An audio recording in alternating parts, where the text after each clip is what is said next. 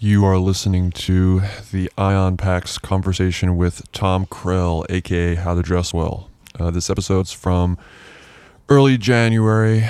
Uh, was previously Patreon only, and we're unlocking it because, I mean, it's a really insane heat episode. Um, so if you like this conversation and want to hear a lot more like it, go to patreon.com slash the ion pack we're constantly churning out heat like the heat you're about to hear you already know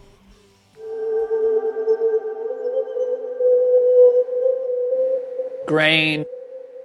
I don't make movies, I make film. Wes Anderson. Wes. Anderson. Never make a movie. If Instagram. like the sound is off in the theater, I, I go mentally ill. Why do we have to see his fucking name in the movie? Left wing politics. I was obsessed with trash. Make out with girls. Fassbender. Doritos bags look mad different. jettison the ion pod. Ion's been a part of my life. M. Night Shyamalan. The movie's trash. Here I, I go mentally ill. What, no Q&A? Rub Vaseline on the lens. There's a whole group of guys who pretend to be making special films.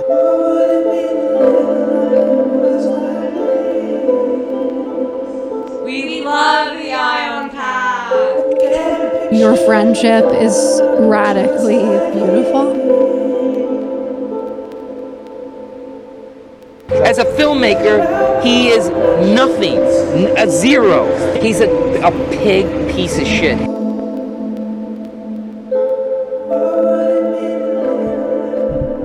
damn pod You you already know what the fuck it is. it's pod We're back. I ran i actually got so nostalgic setting up this way like to the remote early days It's sick. it is Yeah, this reminds me of like Tom Tuna was talking about how he misses when we were doing the remote pods and we have like me being nervous ahead of time and like us shooting the shit right before the guest comes in so that the Packers can get a taste of the solo style heat. oh, i'm trying to figure out how to like move my chair up and i can't figure it out This is the first time I'm using a desktop mic mount. Sam. Are we gonna use this intro? i don't know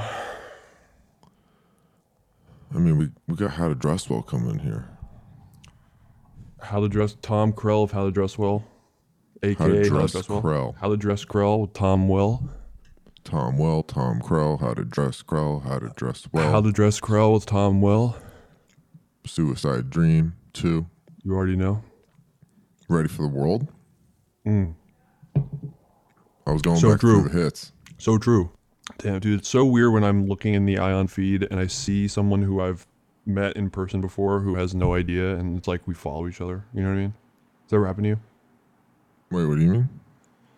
Like I see some random head that we follow, um, and I recognize them as someone who I've like chilled with in person before, and we follow each other like Ion and them, but they have no idea that I'm Ion. Um, no, I've never had that. This is like maybe the third or fourth time this has happened. I try to keep those two lives separate. I mean, so do I. I, I this is just a person I hung out with once, but Well, the thing is that the bleed over for me is people that I've met because of Ion, and then I'm just like they don't really talk to me about the fact that they know, maybe, or maybe they don't know. Right. But like I did meet them via Ion. Should I get this king in here? you already know. Oh man, the the tingles that I feel right now. I'm dead ass. Admit, Wait, can you like hear the street? no. Okay, I'm just gonna close my window, but whatever. Tom motherfucking Krell is in the building. Yo, King. Wait, yo, Ion too. Are you recording in Zoom? Yeah, I'm recording. Oh, Alright, there he is. Uh, King. Beautiful. We're here with Tom Krell, aka How to Dress Well, How to Dress Krell, Tom Well. You already know. All right, so the recording fucked up for like the first two minutes max, maybe even less. So it's fine. We're just uh, we bring the god Tom Krell in. We're talking about him living in Los Angeles, California, Echo Park, and he's talking about the homeless problem currently going on in Echo Park. That's the context. Um, all right, here it is. You already know. houselessness problem in Los Angeles, especially through the pandemic. Um, and Echo Park, Lake Park, Lake has been a real site of uh, that intensification. Like, it's just really visible and really extreme. I mean, to the credit of the people who've organized um, around like homelessness as an issue, they've protected a lot of the campsites there from the usual city technique of going in in the middle of the night and destroying everyone's property and Right. making them go somewhere else. Um, so it's like feels like pretty entrenched. Um, but from my little vista at the end of my block, you look out and it's like, if you look into the distance, it's like beautiful Echo Park. Come one step closer, it's like the the little pedal paddle boats that are in the shape of geese, and the people like enjoying their time, you know. And then one step closer, it's like I don't know, probably honestly, it's probably like 200 people living in tents around the park. Oh wow. Damn. Yeah, it's really severe. It's really fucked. Did that like pop up recently? Like, did it just get Yeah. that bad? That re- yeah, because I was there like maybe tw- yeah 2019. I don't remember. No, I mean there was always like it was always kind of like a hang spot for unhoused people, and then Right. in like last March there were like four or five tents kind of on the corner, and then those tents spread out along the. I can't never tell what direction I'm facing in LA. I grew up in like Colorado, and so I always had like the mountains on my west side. That was just like a known quantum. In LA, I get really confused. Like, what direction is that? North. So that would be the south. No, the west side of the lake. Now there's like tents all the way down and like really well established, um, kind of like kitchen area for public use. Really well established kind of goods area. Like if you need like a, a chair or a like a you know to patch your tent or whatever it might be. Like it's all like kind of built out. Um, it's a proper encampment. It's kind of wild. Um, yeah, my bro- my brother's my little brother's out in LA, and he was just saying that like the police presence and the protesting, even just tonight, is like complete like eh, nothing he's ever seen before. Oh, there's yeah. I'm surprised there's protesting tonight in LA. Yeah, he's yeah he's on the west side, but he said like you, he like basically can't go outside. Yeah, super unbelievably demonic uh, vibes today, huh? um, but you, you did you were you you were in New York at, at some point, right? Yeah, I was in New York from 2006 to like the middle of 2008. Not that long, I guess, ultimately. Um, but I did. I was there to do a PhD at the New School for Social Research, and then I ended up just doing um, a master's there because my professor and I became like really close, and he took a job in Germany, and so I went with him Oh, nice. um, to Germany I actually for also did a master's at the new school, what in what department? uh, media studies. Oh, respect. yeah, so, always was- looked like was a more fun department than everything else. Yeah, it was fun. It was it was a nice alternative to like classic film school shit. Yeah, for sure. Um, I think maybe both Ion Number One and Ion Number Two have maybe attended a How to Dress Well show in your Sure. stint in New York. Turn up. Um, yeah, I, did right, dude? How Dresswell popped off kind of at you. I guess you were out of New York then. Yeah, I mean, I went. So you know, it's the the story is I left New York, went to Germany, and and in my like, you know, extreme kind of creative boom, being in this foreign country, working on really interesting projects and stuff, I just started making like. I feel like my creative output just kind of like exploded for me personally. It was really thrilling. Like I, I just started making shit that he- listen back and be like, "Whoa, fuck, awesome." Um, and so I started mostly releasing music from Germany.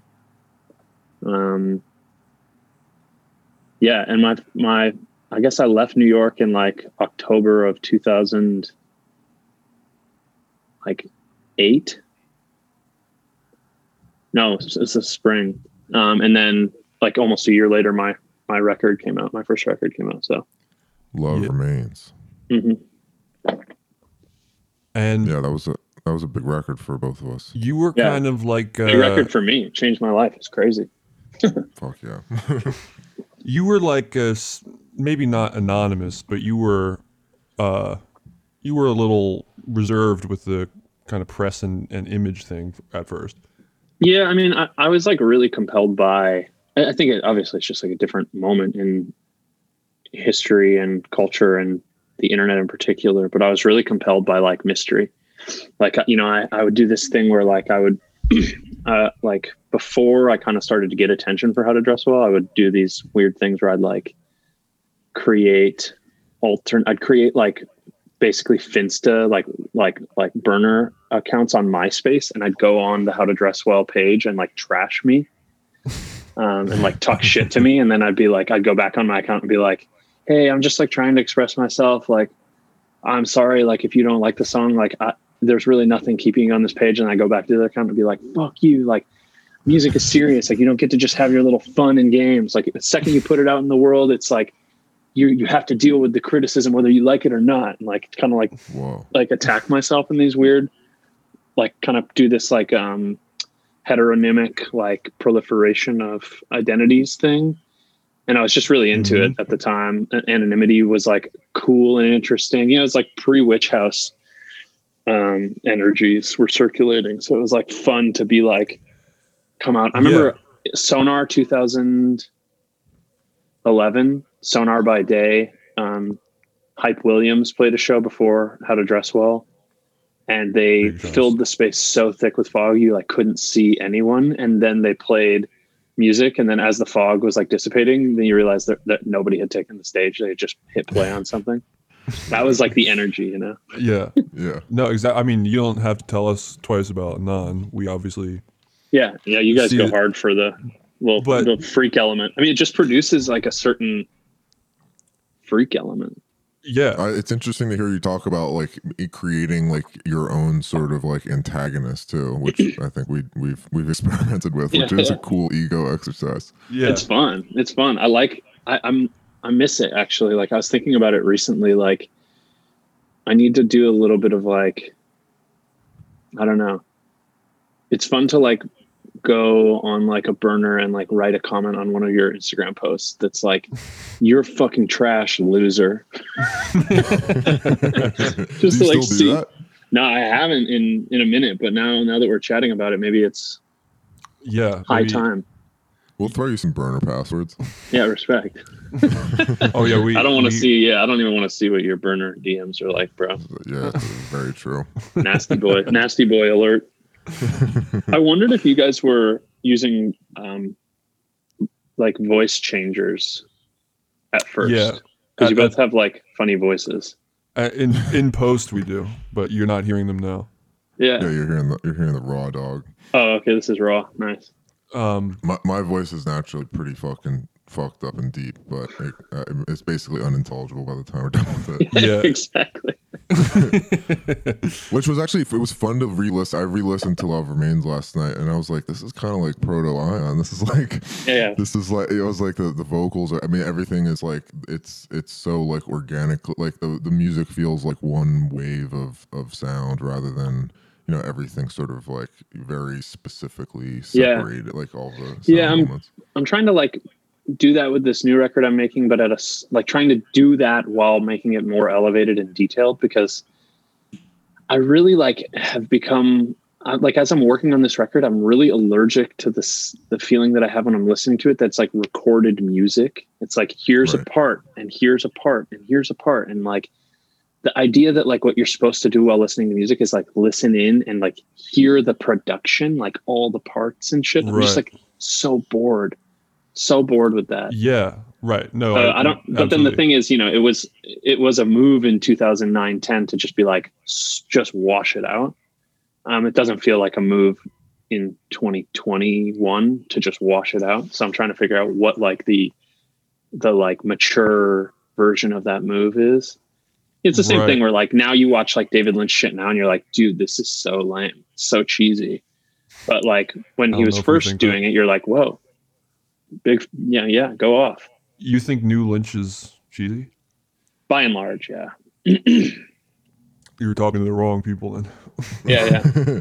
Well, are up? you reference? Are you referencing? should you hang up? It'd be I mean, like- ask the pod.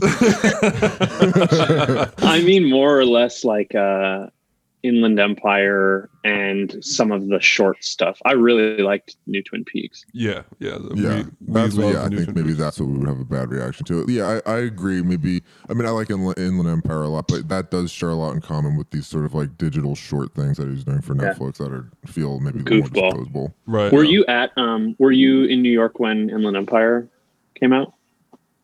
Uh, I believe No. that was like 2006, right? Yeah, yeah. Yeah, I You went to the premiere and it was like Dern and Lynch and you know other kind of heads from the the milieu. I think Theroux was on stage with them. And- I really lost. That was like the for me where I was like, oh, David Lynch is super super like unintelligent. was that was that New York Film Festival screening? I think it must have been. Yeah. But in any case, it was like afterwards, like someone was like, "Hey, like huge fan of your work. Like, you know, I've I've like been tracking themes like this, this, and this." And he was just like, hmm, "Maybe."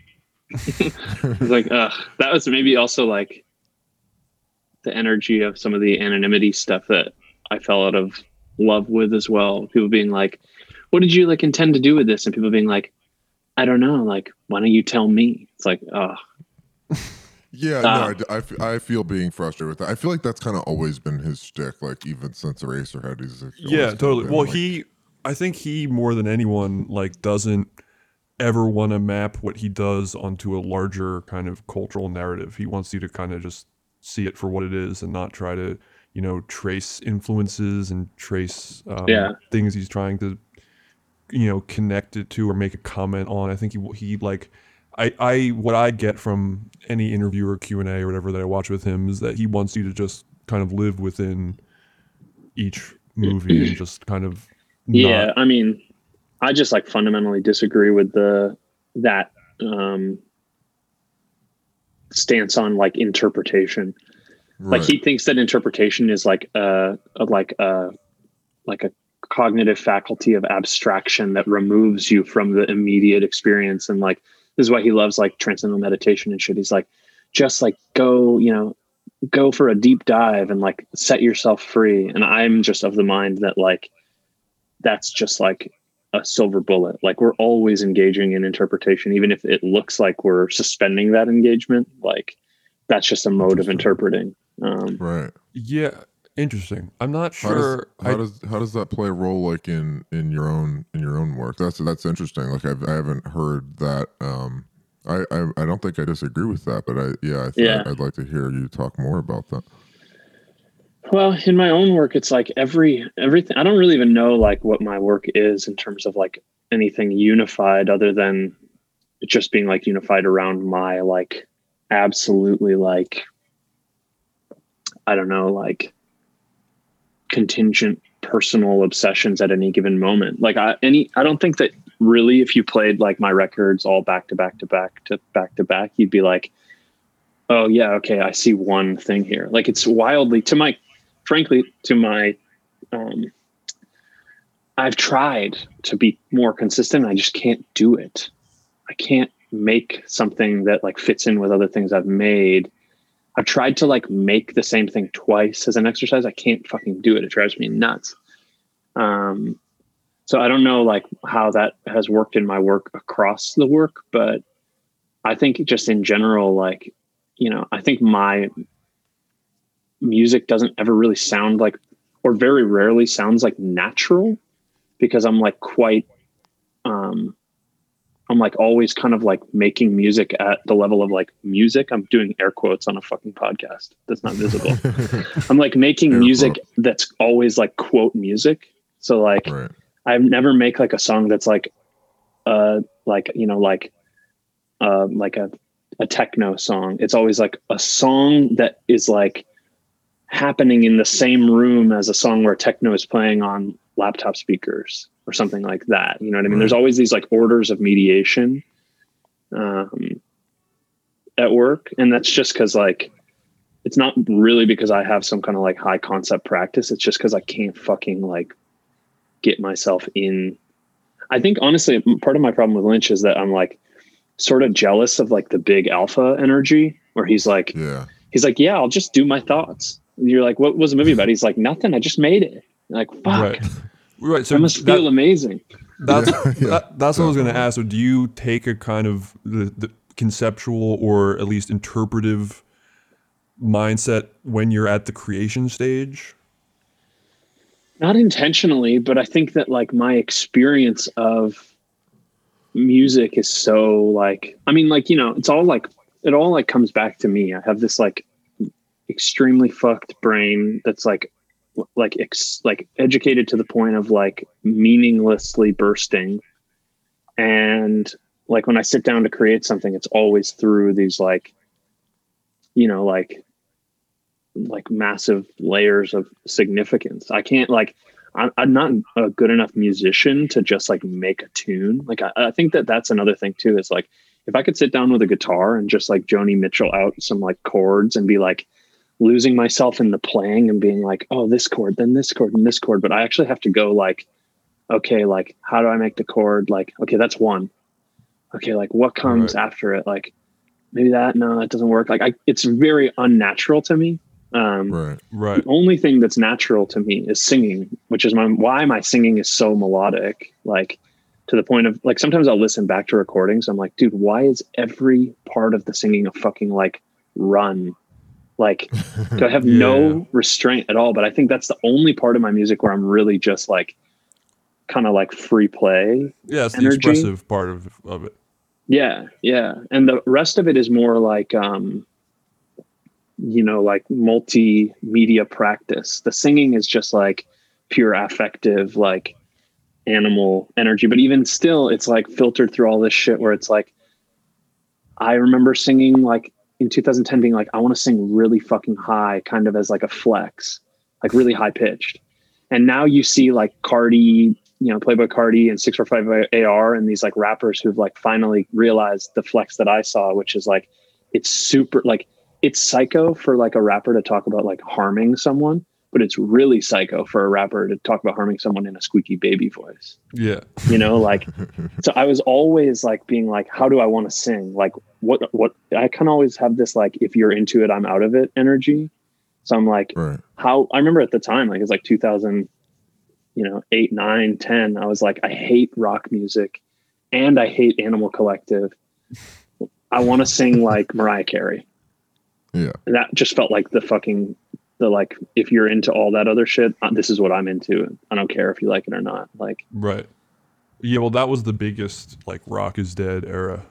Yeah, for sure. Now I'm making like literally a full blown. I'm making a shoegaze rock record. Which Yeah, is, exactly. Well, it, it's now it's back like more than ever. Which I'm um, mad though because like I, sh- my friend Sean wrote this like return of rock kind of trend forecasting thing. Oh, yeah, I like, read that. Fuck. I was like, no. Now I have to like change my shit because I don't want to be like The part of critics got in Sean's little. of. Yeah. Well, Sean is like hardly a critic. He's like a full head Right. case. So Yeah. Well, do you think that that like you know conceptual framework thing comes from like academia, or is that just like an inherent part of your personality, or like what do you think that like you know that mentality is? I mean, I think that for me, I mean, there's like a simple answer and then a more complicated, like biographical answer. Like the simple answer is like, well, the biographical answer is that like my brothers, my older brothers are like autistic. And I think from an extremely young age, I became like an interpreter. Like, you know, like my brothers will say shit that's like just pure, like, you know, essentially nonsense. And I would like, I would feel myself, I'm talking like at a very young age, five or six years old, I'd feel myself like interpreting it. And I could see in them that I was actually picking up what they were trying to say.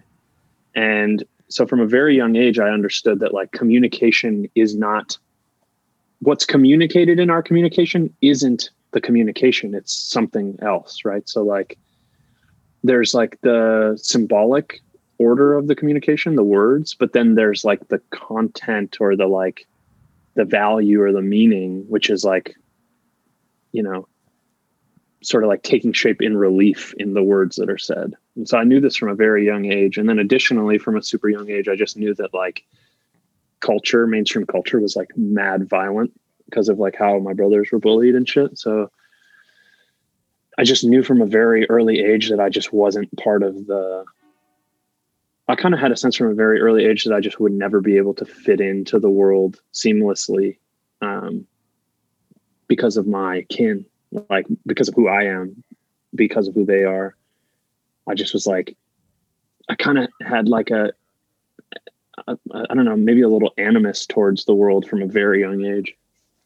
Right. and then there's a th- that's the biographical answer. The short answer is right. that I also just like you know my my dad is like from the Bronx and like my first experiences of my family are like we live in this like weird I grew up in Boulder, Colorado, which is like this weird ass hippie town and my dad just fucking hated the hippies. So we, my dad was like always clowning on like people with no shoes on and shit. And like my dad would always like make fun of how many like Tibetan rug stores there were in Boulder and shit. And so I just knew from like an early age that like culture is just super whack, basically. yeah. yeah. I'm not well, sure if that's an answer you, to your question.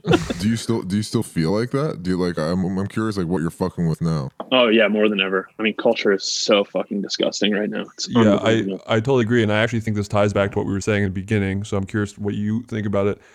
The kind of you know 2010, 2009, 2010 era of music where yeah, you're talking about being anonymous, being this kind of thing that just emerged on the internet and got on a blog and like yeah, and then and circulated amongst like a community of bloggers exactly. Exactly. who were who also were like, man, whatever they're doing over there fucking sucks. Like, let's do our thing here. Right, and the and the bloggers really felt like part of the community with the musicians. It wasn't this kind of critic versus artist thing. It was like the for people sure. writing about it and posting and putting on for it were like one of us. You know what I mean? Well, like and, literally all the blogs that I followed, like I started how to dress howtodresswell.blogspot.com as a blog for my own music, but all the blogs that I followed and people that I was like chatting with all the time, they were all making their own music. Right. We were just like trading tracks, and then one person would be like, "Yo, I think I'm going to make a compilation. Like, everybody make a track. Everyone would make a track. We'd put out a compilation. It was like, yeah, yeah. It was this weird thing where like, it was kind of a weird little Wild West energy um, there was the the sense that this could become the culture. That kind of motivated, I think, a lot of people. Like, damn, maybe there's an, an opportunity to actually realize the like the Gen X dream of our of our forefathers of like an actual counterculture, which is popular. Right. Um, well, that's and and well, yeah. So that so the second part of my question really is um now like why did that end do you think it was a weird kind of attempt by the music industry to like take control back because now the reason that kind of thing is not popular anymore uh, or presenting music or art or whatever in that way anonymous and very kind of organically on the internet mm-hmm. it isn't popular anymore because seo just yeah and it needs to be on streaming and it needs to be very sellable yeah. i mean so you, so you know like the very the very your identity around it the very first thing about how to dress well that I always tell people is that like the name was an accident. It wasn't supposed to be known. Like I in 2005 or 4 I was like living in an apartment in Minneapolis with my friend Alex and I was making some music for a friend's skate video and I was making it like on a 4 track um, and I was moving it to my then my like my fucking iMac to um, send digitally to our friend. Like this was like literally the first time I'd ever put music from a, a yeah four track onto a computer basically. And I was like, what do I call it in the artist name so I can like search it up in iTunes really easily? And he had just bought like this book, cheesy 70s like bachelor man guidebook called How to Dress Well. So I just put it there just as like a mnemonic for myself, call it how to dress well. Then the first music I put out, it was in the metadata, but I had removed it from the artist field, but it was right. in the metadata. And some other blogger was like, the artist is called how to dress well. I was like, shit, okay. Um, so it was like a total, total accident. Um, but now That's obviously cool. like never happened now. Yeah. Well, now obviously, like the metadata is like the the the most important thing. It's like what you put in the foreground rather than having it be in right. the background. It's like I think that like I mean, there's there's a, an, one part of the answer to your question is like this weird like straight up coup. And I would love to hear the oral history Exactly. from the inside in terms of the actual like purse string decision making factors. But like when Pitchfork like made that thing called altered zones. Yep. Remember Yeah. this? Yeah. We were just talking we, about that we have this the because we, we were just talking about how we like associate how to dress well with the altered zones era. Yeah. Well, so the altered zones era is already the transition. Yeah, right. That Um, was the first step. because that was when the basically the logic there was they like started this thing. I remember talking to my friend who did friendship bracelet at the time, and I was like, "So what's the Oh, deal yeah. with this altered zones?" And he's like, "They just want one post a week from each of us. Like all of our blogs are still going to keep going. It's actually going to drive a ton of more traffic to our blogs. Like maybe I can do advertising on my blog now." I was like, "All right, sounds fine, I guess." Like I was like, "Whatever." Um, but then obviously what altered zones did is this classic kind of like consolidate and shut down energy. You know, they like brought all the traffic away from the blogs to this consolidated Mhm. place. Um, and then shortly after they like, you know, bled all of the small businesses dry, all these like actual local blogs dry, they then shut down altered zones Right. Yeah. and completely reconsolidated like whatever stream of attention was going to the blogs then went to altered zones and then was just sucked back into pitchfork and then pitchfork sold to conde nast yeah, I know. It's, that's like that's the arc period yeah, um, and that's that's what we were we were just saying this on a episode one of our last episodes. If you had taken any group of artists, you know, probably especially musicians, but um, it's really applicable to any kind of artist of any other era, and said there was a way for you, like you can make something and then click a button while laying in your bed, and anyone you want to have it will immediately have it. It sounds like it, it's like a total revolution. It's like you finally there's no need for middlemen.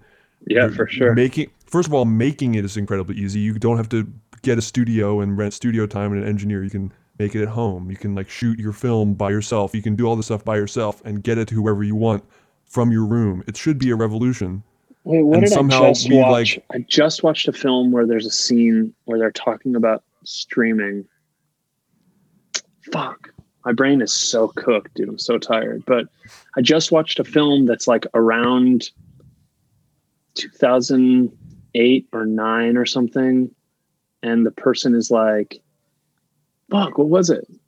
The person's like, yeah, like the internet's crazy. It's going to be crazy for music. Like, like you won't even need labels anymore. You just like put it out and then like you can send it out. Just send it out to the internet, bro. And like everyone who wants to can like go on the internet and just like grab it and like listen to it. They'll like pay you just to listen to it and like no labels at all. I remember like watching it and being like, oh man, Yeah, we, exactly. We really fumbled. what was the one. film? Where, what was the scene in? I really, if you Trying to remember. remember, Yeah, I'd like to Yeah. watch it if if you remember the name. I don't think I've seen it. I was also just talking to someone who was like, I forget why this came up, but they were like, it ac- it really sucks if you're not that hot and you want to be a musician. It's like you have. It's like s- more important to be hot now than ever. Like you have to be like a gorgeous For sure. 23 year old. It didn't didn't used to be the case at all until I mean, I think it did. I think it did. We still I have mean, sure, for it to be ugly like a ass- yo, we pop still star, have, but, we like- still have hella uglies though, bro. Don't don't even trip. I mean, Yeah, have you guess seen so. this Bon Iver They're guy? out here. Oh, that's true. yeah, but see, but he came up before. Have this you seen the Kanye West guy? He looks like dog shit. That's what I'm saying. Could these guys have come up in the same way now if they were like they were like 23, 24 now? Yeah, I think they could have. Especially Yeah, Bonnie I Bear. don't I mean, like that dude came up pretty organically. Like I don't know. I, honestly, I'd love to. Um, I want to hear the like, um, like twenty years from now, the actual story about how he came up though, because the whole thing feels mad fishy to me. What the Jag Jaguar Yeah, like- story? Just the whole thing. I'm just like, bro. Everything's just like, I'm just like psyop, bro. This is a psyop. I want I to mean, know you- like the compromat that like that Justin Vernon has on like someone at I don't know CAA or something. I, No, yeah, there. You know, I, I do remember reading the Bon Iver story on like his manager's like website or something, and being like, "What?" I, I remember just like yeah. the It's whole like it- thing. no story me like that actually happens. It's like that's some. I Uh, latched onto it because I was like, "That's cool," but then I was like, "It's probably not fucking true though." or it's like kind Yeah. of true. They're missing. Yeah, some- no, you some- know what? It's all true. He's just he's just a chiller. I'm just being like a dumbass. no, he's just that fire. Um, Yeah, he just has the the hardest bars, you know. he has been spinning, spinning bars more recently. I remember getting in Twitter beef with Justin Vernon in like 2011 uh, over hipster run over hipster runoff. What I was it? Defending. I don't know. It was like some shit about like Carles made some post about uh, Amber Coffman and Justin Vernon, and uh, they were like coming at him, being like, "What the fuck is wrong with you?" And I was like, "What is wrong with these people that they're coming at Carles so hard?" I was like, "Carles is the coolest person of all time," um, and then they both fucking came really hard at me. I was like, "Whoa, what?" Did they, I was like, "Why do they care?" I was like, "Don't they have better than shit to do?" Crazy. Yeah, people are wild, bro. no, but I think Did that you- like I, on this thing about like anonymity now, like I think people have tried it more recently, and it just like doesn't work. Like because there's no nothing organic there's no organic fan base or kind of listenership it's like you have to be sold like the musician themselves and their kind of identity and what they look like and how they dress has to Yeah. like that's what's being sold so if you don't have that the, there's no labels that are going to push you to spotify playlists and you're not going to get attention Yeah, I mean, too. One of the interesting things is like music has kind of like split hard again into an underground, overground kind of energy. Um, Yeah, like you know, like there's just like amazing underground music now happening again. There's just zero aspiration, kind of like capital aspiration in any of it. right I- yeah That's the thing that the weird, the maybe ultimately the weirdest thing about the last decade is the idea that like how to dress well could be successful. Like that's preposterous. You know, like why wasn't I just like having to like work like as like a, a furniture mover? Um, right like why was i able to tour the world off of this like weird ass music and you know it was like this really weird thing. It's really confounding to me. Like I, I said earlier like love remains changed my life. Like i was just like really just being free. And then all of a sudden it was like one of the first things written about how to dress well in the new yorker was like how to dress well the Weeknd frank ocean. And i was like wait i think those guys are all rich. I was like this is crazy. Like those are like I, I I you know I went out to lunch with Frank Ocean because we had a, a we shared PR and he wanted to meet me and he picked me up in a Mercedes Benz. This was before he was like famous famous and I was like wait oh, okay I get it he's already like popping like he got a big contract from a label or something or somebody got him a whip like yeah I see. This is like before my second record came out, and we like went and had we went to Fred sixty two and had lunch at the diner, and then like went to this like weird Airbnb, and he was like, "What are you working on?" I was like, "I'm working on this second record." He's like, "Sing it. Will, you- will you sing it for me?" I was like, "The record?" He's like, "Yeah, yeah. Just like, will you sing me a couple of the songs? I just want to hear like the melodies." I was like, Sure. So like I sang like a couple songs a cappella for Frank for Lonnie and his cousin, this little kid, like a little 16 year old cousin. And then I was like, what are you working on? And he was like, oh, is it cool if I sing you a few songs? And I was like, yeah, I guess. Like I was kind of like, like, I don't know, sure, I guess. He like sang me a few songs. I was like, I remember the time being like, I guess this is, I don't know. I was like, is this cool? Is this like, what's ha- what? I didn't know what was going on really. I was just like, what the fuck? Yeah. It felt like very like uh, like it felt like artist behavior, and I was like, dude, this is not. I'm not like an artist. Sing it for me. That's how that feels like like the Prince Chappelle show skit or something. Yeah, Just like for sure. crazy artist and like sing it for me. He's like, will you sing me? No, it was it was really nice. It was like it wasn't like that kind of like enigmatic like ego move. Right, he was right. he was it was more like, yeah, I'd love to hear some of it. Would you consider singing me maybe a bit of your tunes? No, that's cute. He he seems like a nice guy. he was mad nice. Yeah, yeah, lovely actually.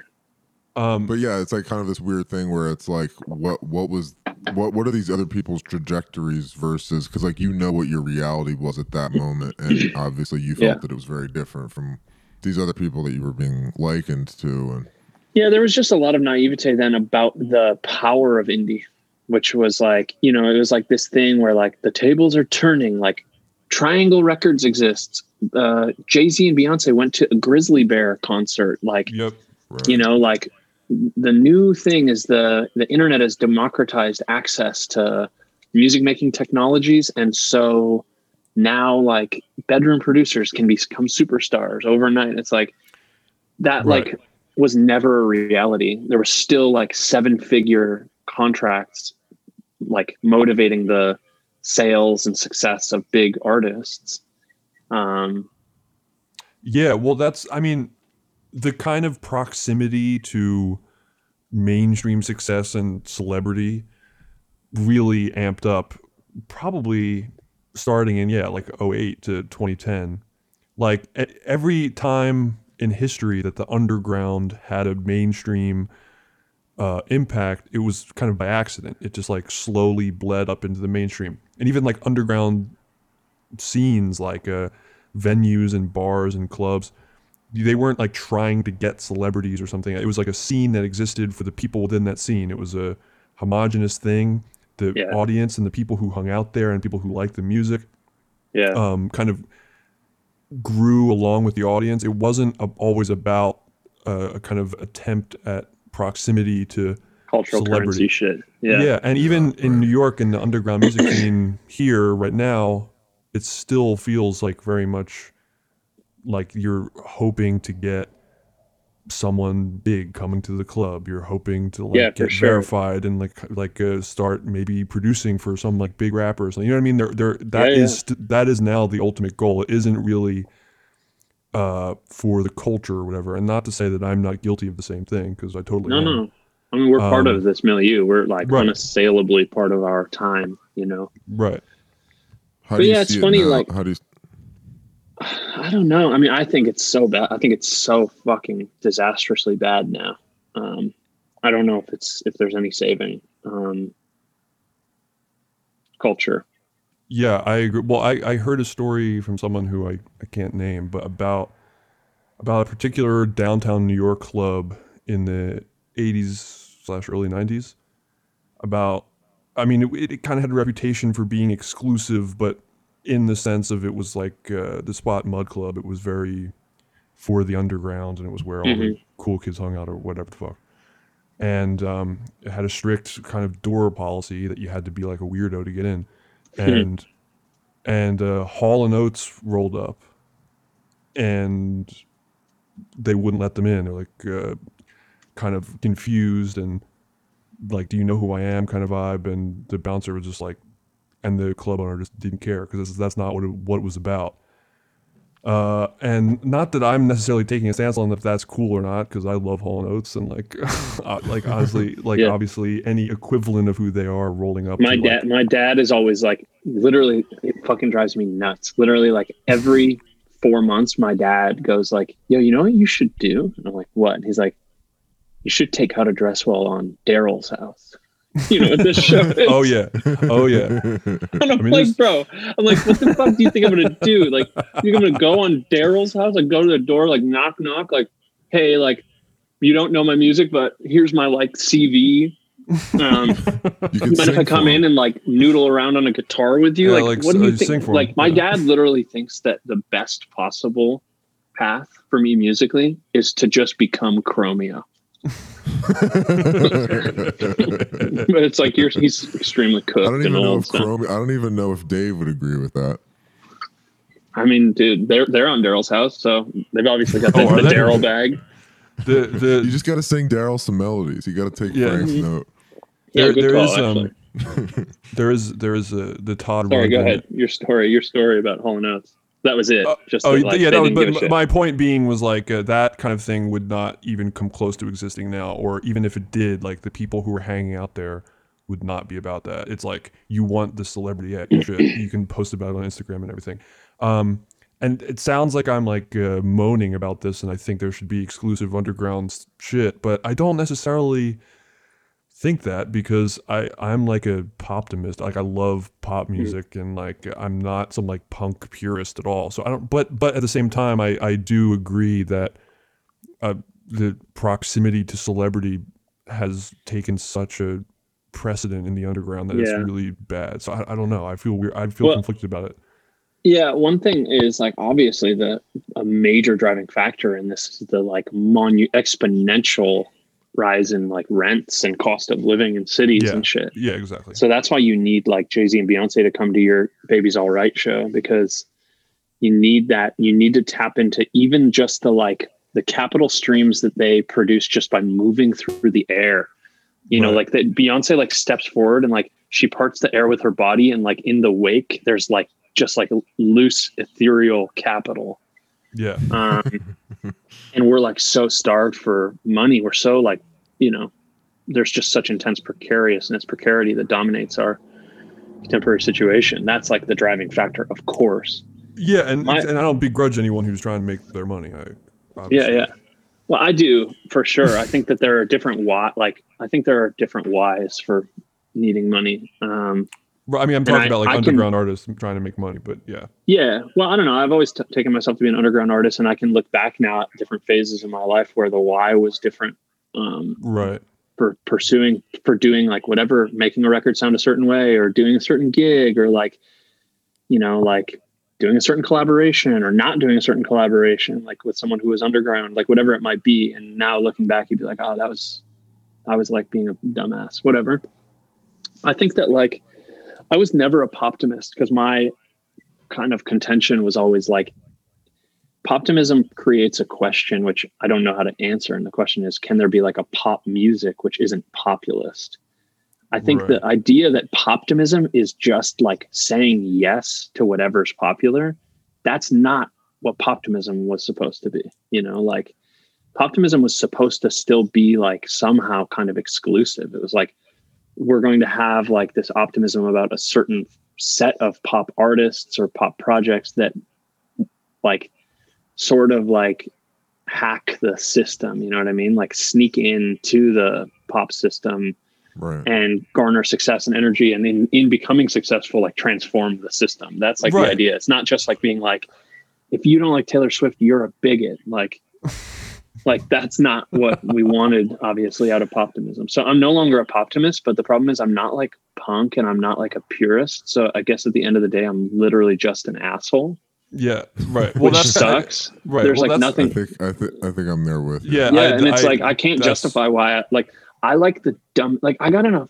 argument on twitter with someone about this i can't remember what it was oh fuck what record was it oh it's fiona, fiona apple record Yeah. I tweeted The like one. the, I listened to the Fiona rap, Apple record. I tweeted that it was like the the Jagged Little Pill musical, um, which I don't know if you guys caught like the the fucking the nighttime TV performances of the Jagged Little Pill musical. Oh no. Highly recommended. Some of the most gnarly like cringe shit ever. I mean, I love It's Jagged so Little Pill, but I don't know. Bro, you have got to look at this. This musical is like one of the most atrocious cultural objects It's a of real all time. Alanis Morissette musical.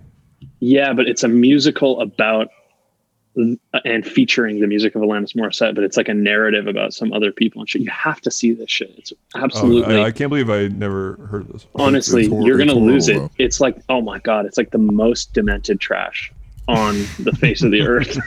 Okay, so you liken that to the Fiona Fiona Apple Yeah, yeah. record and, and what so happened? evidently, I was like, the, the reason I wrote that tweet also because people were like clowning on the Jagged Little Pill musical at that moment on Twitter. So I was like, evidently clowning. People like came at me mad hard, and I was like, yo, just so you know, like, I spend most of my music listening time at the time listening to like a Polish guy rap like meaninglessly over like Kmart synthesizers. Like Yeah. I'm not some fucking like like I'm just like sitting in my fucking chamber like at the top of the whatever top of my tower like talking shit about people. Like I have no justifiable reason to hate the Fiona Apple record. But in the same way like people who like it there's no reason to like it either. You just like it because either you're into it or you like the people who like it or you like the idea of liking what the authoritative critics like like Yeah. it's all so absolutely contingent um which is not to say that there aren't like aesthetic criteria for judging things you know and not to say that there isn't i'm actually i'll take it back there are reasons to like the music i like and not the fiona apple record but it's also like i don't care it's so Yeah. utterly trivial. It's the idea that that these things like make you interesting and make your Right. life have significance that is really like something something worth talking about. Yeah, well, it's like a meme of you know treating your taste as a personality trait, which is uh, Yeah, for sure. which is which is really true. And yeah, I I feel the same way because I people are like you have such strong opinions, but you're literally like listening to like Third Eye Blind in the starting line. I'm like, yeah, Yeah. that's like Oh, I used to love the starting line when I was a when I was a young love- young boy. I stay loving the starting line. Yeah, you might want to grow up want to grow out of that. I, dude, I mean, If we I, I can introduce that, you to the some Wojciech Bąkowski, which is what the record I'm talking about. oh yeah, What's- please. that's the Polish guy. Yeah, jazz duo by Wojciech Bąkowski. Probably my favorite record of the last five years. Yeah, I but it's like some- weird. Yeah, nihilistic Polish rap over like absolute trash production. It's fire.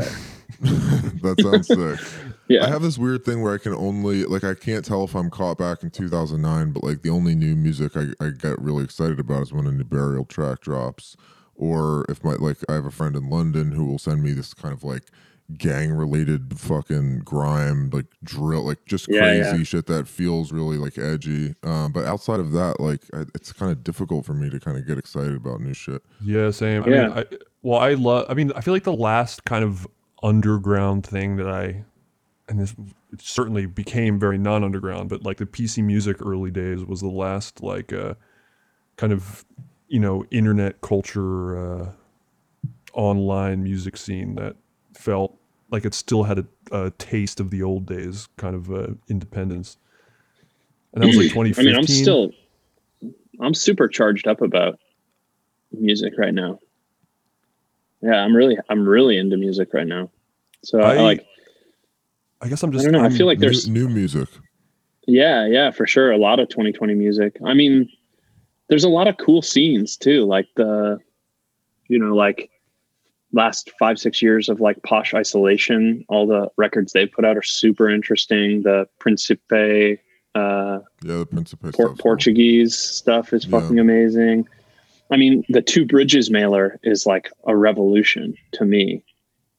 You guys, you know the the record store in New York, Two his, his Yep. mailer is like, it's unbelievable. That mailer is unbelievable. It's like, Yeah, I got. It's I have a as shit. soapbox about two two uh two bridge uh, two bridges music and arts is, is yeah, name of it, the right? thing in the like Yeah. wall. Yeah, it's it's. I don't know. it's it, it's it's incredibly curated, but I've I've found that there's an element of like like record store guy asshole with Oh, just yeah, like a big uh, of a, there's like sure. an exclusivity to the taste itself that kind of rubs me the wrong way.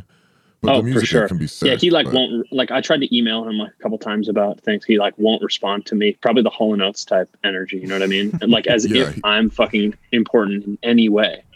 right. You Right. know, like. But I'm like, well, I've, I, yeah, I've I'm too big. I'm too big as- for that shit for sure. No, that's interesting. Yeah, you're the Hall and Oates, and he's the he's Yeah. the Mudd Club or whatever. Um, Yeah. But I just experienced. I mean, that that's just that's an that- indication of like how pathetic the contemporary situation is. Like, you know, like I have like n- you know like no listenership, relatively speaking. He's like this guy, get him out of, don't let him in. He's too Yeah, big. But I think I was just a random customer, and I think he probably just didn't like how I was dressed or something, and just literally he didn't Yeah. even make eye contact with me. And I was like, fu- I was like, this is the guy that I hated That's at the cool, local though. store in high school. I'm It is into cool, that. and I, it I pissed me off. people need know, a I- little like i think this is part of the contemporary situation that's so annoying is that everyone thinks that they can be this is like it's the most dilettantish era in human history like everyone thinks that because they read one fucking infographic they can like go toe to toe with like they can not only go toe to toe in terms of their knowledge with say like a professor of politics or sociology they can go toe to toe with them in terms of the authority of their knowledge so that like they can like if the professor like yeah i mean this is an Right. abstract example but like you know like with music and shit people are like you know like you can overnight become an expert in you know like one year of detroit techno. And then you can go into two bridges and think that you can like talk to mans about this record. But this guy's put in years you know like he deserves Yep. to just be an inconsolable prick i think he deserves it I know, No, I, know what you I, mean. I, I, know what agree you with you because like I was trying to talk to him about some like Japanese ambient record that like I yeah I had just heard about from some fucking website or like it, it got a good Pitchfork review or something. I was like, oh, this is like it to be literally right. popped up on your Spotify because of like what you had. It was like on your Discover playlist. Yeah, like it was delivered to me. I didn't search for it, and like Yeah. I could tell he was annoyed that that was you know how I was engaging with his like curation, which did piss me off. But uh, yeah, I know what you mean. It's like maybe he deserves to be a prick because he really like he does know and listen to much more than I do, and I can accept that. as someone who has been like in the hanging out in the New York music scene for like 10 years at this point, I as I got older, I started to notice how the less like that people were, the better their lives were. So then I just that was what got me away from hanging out with those type dudes. I mean, I see this in this is something that I experience all the time in the film world, and like Yeah. I know like critics and writers and people, and cinephiles, people who watch a lot of stuff, and the the more that someone has seen is generally uh like parallel to how miserable of a person they are and how difficult they are to communicate with. Yeah, for Um, sure. Which is kind of why we started the account in the first place. Um, not even really just, I mean, filmmakers can be like that too, but it's a little bit easier to swallow when it's just like pure, you know, programming, curation, um, cinephile stuff. It's just like, man, these people are tough. Like these people probably not going to have a good marriage. Their relationship with their parents is probably weird. Like, like, you know, I feel kind of bad for them. Yeah, I think that all of that is like highly overrated. Like the good marriage. I think that like a good life, like the the idea that, that we should just be happy and have good lives and like have pleasure and shit is so fucking lame. It's so boring. Like So what do you think? What, what is it about? Being the asshole who's going to be mean to the kid because he's asking about the Japanese ambient record. no, I think that the, the problem is that it seems like there's like a choice between like it's like you can either be positive and generous or negative and withholding, but you can be negative and generous. That's like the Yeah. dream, right? Like but I think that in general, like people have such a fucking low threshold for the the path of despair. You know what I mean? Like like really like learning and like whatever, like uh personal and moral growth and shit. Like these things only come through anhedonic experiences of difficulty, even pain. You know, like it is fucking difficult to learn something new and not just sort it under your pre-existing knowledge. You know, be like, yeah, I know that. Yeah, sure, like they, that's not going to make an impact on me, but to like let something make an impact on you and then realize like, oh, I don't know. Fuck. Now I have to like, yeah, like I would say like the greatest learning experience for me in my entire life, like regardless of like all the cl- different individual classes I've taken and books I've read and shit, like the greatest experience for me was going to the new school when I was 20 years old when I started graduate school and being around like people in their 30s who were finishing their PhDs, people in their 40s who were finishing their PhDs and the professorship, like, and seeing just how monumentally clever these people were, how much smarter they were than me. And like they asked questions which I couldn't even understand the question. Um, and watching them in like our weekly talks just like shred each other, that was like made me realize like, oh, you can't just open your mouth. It's not like your God given right to just open your mouth and say what you want. It's not your God given right to just make a record. Like, you know, there's this new movement on Spotify to to make the users the creators. So they want to they want to like um, have people pulling beats that other people on the platform have made down, singing a top line over it, and then uploading it to Spotify for listeners to to hear. Right, right. And the idea of making this like totally democratic, um, you know, like no barrier to entry thing, like it, the quality is going to be so low. It's going to be Oh, yeah. so. It's just like an absolute like cannonball, like into a pool of mediocrity. Well, the, I mean that yeah, that we kind of saw that with SoundCloud, and that exists with Vimeo, and that exists just with I guess the internet at large is just like Yeah. the oversaturation point of like oh anybody can do it, and then there's a lot of bullshit. I mean there can be a lot of Yeah, yeah. cool shit too, but Yeah, I. Well, I, the thing I I, always say that I think this. my friend Matt said to me first was like, there's a super abundance of music right now or films. Um, there, purpose remains extremely scarce, right? Right.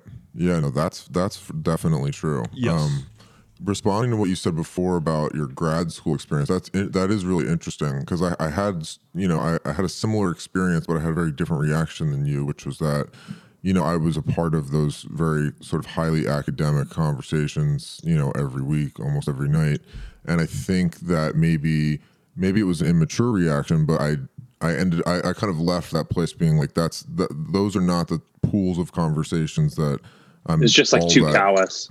Right. Well, yeah, the- it just felt like they were crawling up their own ass a little bit, and I was like, I well, no, the thing that that broke me was that I was like, none of these people will necessarily make the difference because they all are very intelligent, but I don't know if they're going to do anything that's going to make any sort of difference. I think they're just going to fucking keep talking about it or do you know write some piece of writing that'll get published that the other three people in the class are going to be like the majority of the people who read it. Like I just didn't see Yeah. the real world implication of their existence. right. Well, Well, I mean, so two things on that. One is like I also like left academia and didn't pursue a career in academia because I found it, you know, largely like pretty silly. Um, and like you know, working on my dissertation these days, it's like I'm looking at like a pile of books right now that were all written for other people writing the books in the pile, and nobody Yep. else has read them. yeah. You know, like it's very masturbatory and insular. Exactly. Um, the second thing, though, that I was going to say, oh, is like this idea that, like, why do you care about real world implications? Well, because Like- I care about like culture and like Yeah, but the real world is so, the real world is like, like so fucking vacant. It's unbelievable. It's so violent and so vacant. Like, you know, the, the people would people said to us like last year, you know, when we were like raising all this money for Bernie Sanders and shit, like the real you gotta like live in the real world. By which they meant like this Biden Trump dyad of ineffectual psychosis. Like right. the real world is atrocious. It is. That I shouldn't be your that- metric. Yeah, no, I think that. Well, I think when you're saying talking about like you know maybe not everybody has the right to make a record. Um, I definitely disagree with that, but I think that the reason for that is because like I do see art as sort of an antidote to the violent, vacant world that you're talking Yeah, I about. Like, agree. It can that- be, it can be, but there's also like an entire idiom of self-expression that like you know I've done some like freelance work in advertising and like Footlocker. I mean that's not a good example. Talk about like Gatorade. You know, Gatorade is all about like helping you express yourself. Right. Like that's like what all these brands want too is to create opportunities for people to feel like they're engaging their like self-expressive organ right. um, through the brand. You know, like self expression is. I don't mean to say that like not everyone has a right to make an album. I think everyone has a right to make an album more than I would advocate for everyone being, you know, like what how Marx said it like. You know, you're like a fisherman in the morning, and then you're a poet in the afternoon, and a sculptor by evening, and yeah. you know like i think that like that is the right way for human beings to live but i think that a lot of people when they try to engage that self-expressive organ they just become like little brand pumps you know Well, Insta- Instagram is that too. I, I mean, like, and we talked about this with Eugene a little bit. Um, just how Instagram and social media, even all dating all the way back to MySpace, can become the sort of disguised version of like you're expressing yourself. You're creating a personalized profile, and you are like, you know, translating your soul into something that is digestible for other people and kind of engages your creative brain when in fact it's it's all through this larger brand and it, they're giving you access to doing this thing via their you know their marquee. Yeah yeah. Well, I, I, when I first moved to New York, uh, I was very much like that Two Bridges kind of, or I thought that Two Bridges kind of guy was very cool, and I wanted to learn about all. I was deep into finding some weird fucking like Russian synth pop record from the '70s, and like I was deep into, you know, learning about all different weird pockets of music and art and film and, and and kind of collecting my taste like that.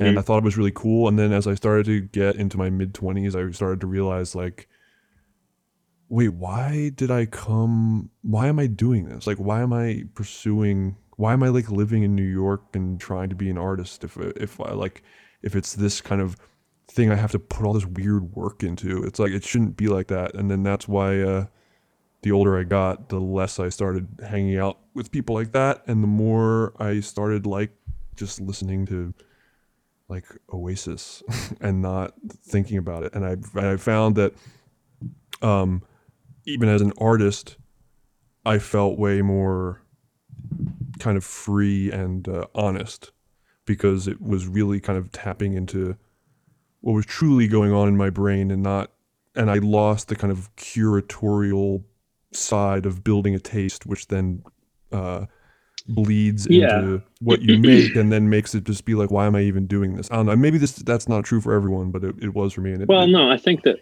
you name something like interesting, which is that like there's no like way to know in advance which which kind of behavior is going to be authentic or not. Like the Yeah. you know you're told like that curation shit that's authentic. Like you're told like oh the the authentic guy is going to be like a negative asshole. But that's just not true. You can like you know especially nowadays you can train yourself on that personality you can like Virgil any any you can Virgil anything. You know what I mean? You Mhm. can Virgil an authentic asshole.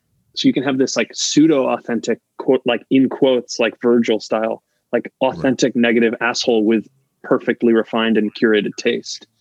But it's still just a simulation. Like you still have the same I don't know if it's like the approach is disingenuous in some way or yeah, like you can there's no way to know in advance whether like I mean, this is also just like a like a practice that you know we should all like strive for. Is like you can't you can't know in advance if somebody is is like legit or not based on like just a couple like trappings, like looking for the like you know like I mean it's like you know one of those things you do when you're young. You're like you like meet a, a guy or a girl and you go like you know have you seen like in a year with 13 moons and then they like say like no what is that and you're like "Ugh, fucking losers like you know, like whatever. Like, you know, that's so cheesy. It's so cheesy to be like I've that. done, I've for sure done that. I'll admit. oh yeah, For sure.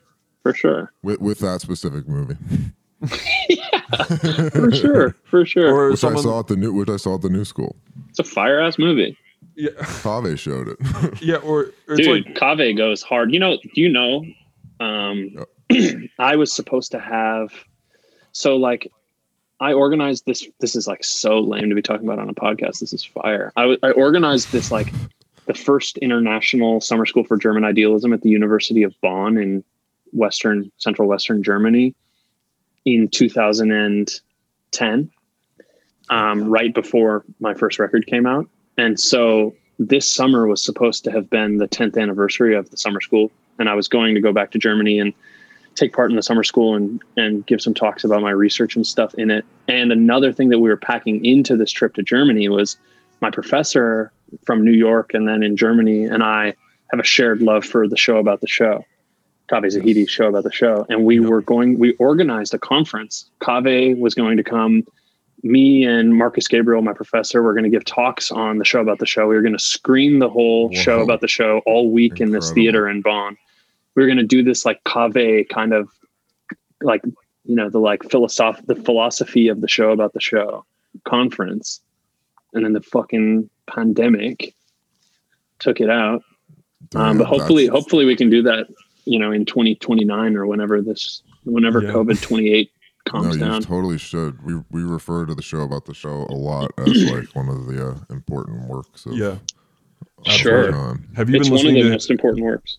Have Yeah. you listened to his podcast that he started? His No. podcast thing. Whoa. He's, he's doing like He's doing- What's it called? it's called It's called, it's called like Stories I- Yeah, he's doing one a day for all of 2021, and it's like a few. Each episode's a few minutes him telling a story. It's incredible. it's really incredible. It's like, uh, That's fire. I love that. y- yeah. I mean, if you're a fan of his, you have to, you have to hear it. It's a Yeah, I format mean, that's going to work really well for him too.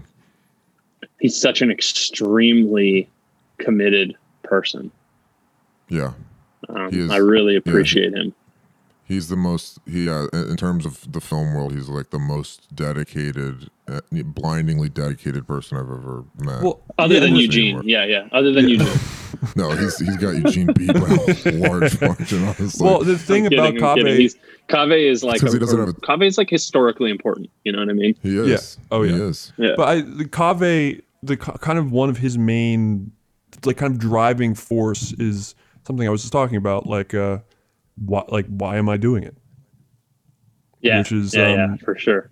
Which is But I would also say with with Caveh, it's this question: Why am I doing it? And then also just this kind of like um, this kind of manic impulse that kind of like graphomania, almost like this like like espresso mania. He has to simply he cannot not do it. exactly. So asking why is not like something you don't do this thing from the outset and go like, okay, let me get my purpose in order um before I like make my decisions and do my do my expressive acts or whatever. Like the great thing about the show about the show is that the show about the show doesn't start out as the show about the show.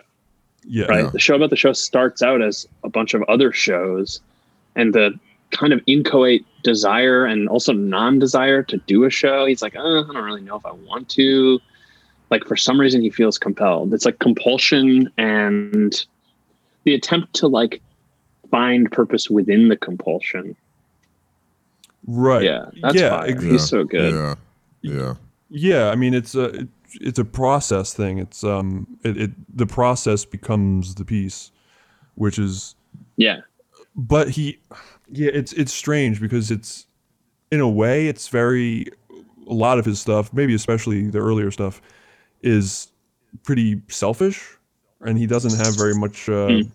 regard for the other people in his life or the people involved um yeah it's super nihilistic. Yeah but ironically i think that kind of selfishness is is what makes his work you know feel very human and relatable and and um what makes it kind of open. You know what i mean? Yeah for sure. Yeah. I don't think I don't think he's backed off of the selfishness all that much. I think he's just like at a different point in his life. He's he's an older man, but you know the show about the show has has wreaked more havoc on an individual's life than I personally have ever seen any piece of Yeah. work affect their own life, yeah yeah for sure which is I mean, it's like- awesome to watch. it's it's incredibly powerful um it's again it's like this thing it's like at the at the absolute peak of self-indulgence is this kind of radical pure self-sacrifice. Yeah, yeah. You know? It's so Yeah. fucking i mean it's like really philosophical work. Really It is. like He was a- not not he that was a not that not philosophy that the work yeah but i think the thing about him is it's like it's almost incidental what Caveh thinks. It's like what Caveh does is philosophical. It's not like this is like when you ask me like if i'm making music in an abstract way like i definitely don't like think about hegel. Like this is the thing that's been so hard to relate to music critics. They'll be like so tom like you're doing a phd in nihilism and german philosophy. Like how does that affect your like mediocre r&b song? I'm like that it doesn't. It literally doesn't. It Yeah. affects me yeah. and then i make the work but Yeah. like i'm just making the work i'm just making now i literally sound like lynch i just i'm just making well the I, I was about to say isn't that kind of uh i think that That's kind the of is wish. why lynch says what he says because he's he's I, I think he probably has his own uh you know personal interpretation and kind of Yeah. justification of what he does but he's I- saying at the end of the day it about might be a personality preference but i prefer the like manic frictionless spinning in the void of Caveh Zahedi just like saying whatever he thinks he can say over Yeah. the like calm reserved david lynch like i'd prefer not to i'd prefer Right. not to say you know I'd Right. rather listen to like what's interesting about Caveh is people go like, "What's it about?" And he goes like, "Yeah, yeah. Um, so it's this like thing. It's like about all this stuff." And they're like, "Dude, no, it isn't." He's like, "Oh shit. yeah, yeah, okay, you're right. You're right. You're right. Um, okay, it's like about this." And they're like, "No." And he's like, he he never. I feel like Lynch still holds out the idea that there is something that he's he could describe and would fail to, whereas Caveh knows it's just a life right of process and description and redescription and like Right. kind of like this incessant failing um Whereas I think Lynch thinks he's been successful in his filmmaking. That's my ultimate, honestly, my least favorite thing about people is is is when they think they've been successful Right. with like an idea makes or a Yeah. film or something like that kind of yeah like There's that a sort of complacence that comes with that. yeah but just like the the like the satisfaction it's just like Yeah. it's just like ugh Well, come on It's gross. I I actually think what you're saying then is maybe a, a plus one for Lynch in my mind because in my mind if you aren't uh, trying to or at least or you don't want your audience or, or whatever to have a kind of concrete um, objective interpretation then you aren't going for success because success is, is too ill defined success is just that they had an experience. You know what i mean that's lynch though right that's what I'm saying. Lynch is like that- you had an experience and like that's the kind of the only barometer for success, which I I agree with personally. I think, you know, there's something to be said for the success being someone had an experience, not the success was uh, I successfully or I you know conveyed this point or um, got this idea across. It was this person saw it and had an experience, and that that that's all. That's the cap for success. That's kind of how I interpret. I really Lynch's like- personality. I really like when i get like instagram messages from completely unhinged people. They're like Yeah.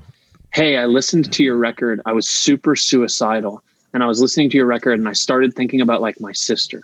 And i realized that me and my sister are actually da da da and they just like will write this like absolutely uncorked. And i'll be like in my mind i'm like this is not what the music was about in the slightest.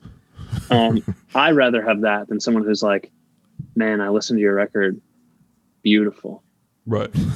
you know like Yeah. Yeah. Well, I it's don't know. I something about the like. I like that we got to Caveh because something about the Caveh energy of just like the the only pleasure is in the like failure and repetition.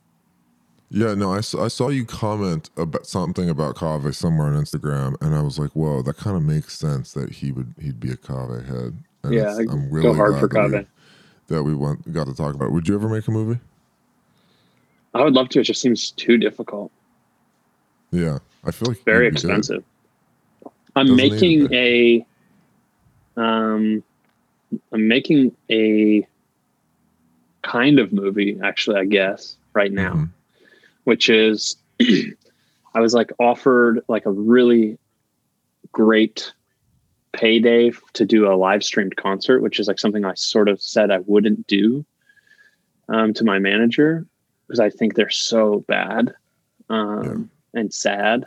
And so instead, I decided it like occurred to me that instead of refusing it, it'd be interesting to take the payday and then work with like a filmmaker to make a i guess a live streamed play i guess is what it would be um, where my music the live performance of my music functions like diegetically in the film yeah. Right. like I, I i'm trying to think what the example where i it was in did you see this this movie called so1 eo3 from last year No, I've I've heard about it though. Yeah, super interesting movie. Um, but there's this one scene where, um, like person is like walking up staircase and you hear them, you hear this music playing. You're like, oh, that's, it's like the score feels a little weird. And then they walk into their apartment and their housemate is like making music on Ableton. They like walk mm-hmm. past them making and close their bedroom door, and then the music goes into the weird muffled sound again. And it occurred to me that I could do like a live show where my music is happening i'm for some reason performing my music in a space and there's a it's not like a concert it's more like a little bit more am- ambiguous than that but my music is is like a, a live performance of my music is part of this thing but it's it's more broadly a um a narrative play Right. Well, Yeah, that's that I mean awesome. that's how I Yeah. feel about so i'm these live making stream i'm making this right now like these live Sick. stream shows. Um, if they're gonna be done, and if they have to be done for some kind of foreseeable future, they have to be. Yeah. They have to take a different form than live streaming a show because Yeah, live just like Well- performing live on Zoom just sounds like worse version of your music. Like you have to do something else with it. Yeah.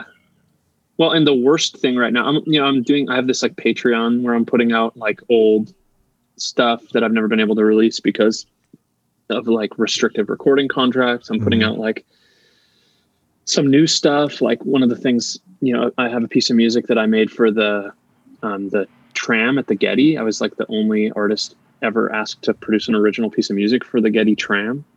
Um, yeah, it was really a cool experience, and I'm I've commissioned a new piece of video art from this LA-based artist um, to to go with that, and like you know, each month there's like a different kind of like art project that I'm putting out, um, and And that's all on your First- Patreon, or yeah, that's on my Patreon. It starts like January is the first month of the program. It's just 12, 12 months of this program that I've laid out on the Patreon. You can see the details there, Pl- but plug it. What's the what's the URL?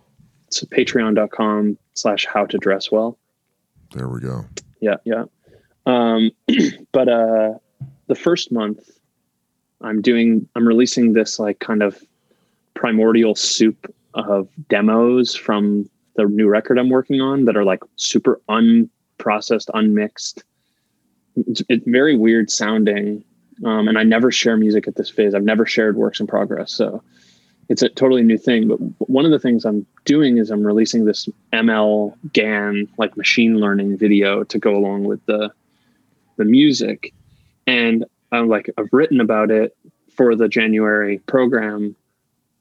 And I really hate I like the art that I made using it, but I hate the idea that I could like it, that it would be enough to be like, oh, I made something with machine learning. My biggest fear for the like live streaming world is that people will just be like, cool, like now music can just completely exist at the intersection of art and technology. You know, like I really don't think it's enough to just like use technology and like have that be your art practice Yeah. and that's completely. that is like the I the only thing like I see people doing on live streams that's any interesting is anything interesting is being like you know like something that's like sort of like quasi VR or like that's done through an avatar that's digital that's like mocap and and like you know that you can like access through Oculus. I'm just like no like why? What's the purpose? Like Yep. you know, like and so i'm writing about this like you know I'm, I'm putting out this ml video but my point about it is that like i liked it because it was like my best point of access to like um, an experience of nature while trapped in quarantine. Not because i'm interested in the, the infinite potential that technology shows us as art makers or whatever right. um, I don't know. I just saw like Arca put out like a, a 100 song remix pack where they remixed a song using computers. They're like machine generated remixes. I'm just like so unmoved. Yeah, I agree. I mean, I, we've Yeah. talked about this before. I think the the role that technology plays in any art is the way the relationship that the artist has with it and how they kind of use new emerging technologies to kind of enhance their craft, but they have to go hand in hand. They can't just be the technology. Like that's how you get to kind of shallow just like just aesthetics. Yeah, and that's I mean I think that's a problem more than ever in the kind of nostalgia era of kind of um, copying aesthetics and, and tropes of previous um, previous generations or previous decades or whatever. Uh, that the you can kind of nail the the sounds and the looks and the technology, but you're not nailing what made those aesthetics special, which was the relationship that the artist had to them and how they Yeah. they used them to kind of enhance their own craft. And that's why these technologies gave birth to aesthetics that define decades because of the relationship that the artist had to them, not because of the technologies themselves. You know what I'm saying?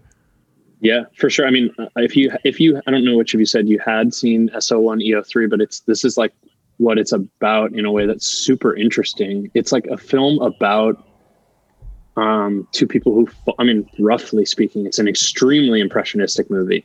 Um, it's like on the verge of being like pure like art video. You know what I mean? Yeah. Right. Um, but it's about it's a it's a minimally the narrative scaffolding is like people fall in love on a video game um, and like stay on it for so long that they're then they're going to play the night that the server finally shuts down on the game. Um, and it's like should they meet in real life? Do they fall in love? And a lot of it is like video game shots. Um, but it really hasn't like the technology it's it's an amazing reversal for, it was for me viewing it it's an amazing reversal where every time the technology appears it appears because it's it is the only place where like the vital emotional content of the film could be expressed. It's not just this like clout chasing like technophilia you know like energy. Right. I mean, I also think that a lot of the a lot of the attention on technology in the contemporary art market is the precise same dynamic as Jay Z and Beyonce saw Grizzly Bear as a pitchfork headline. It's like Yeah. technology is just this capital, like um, it's like a massively energetic capital magnet right now, and so we're like, okay, cool, like.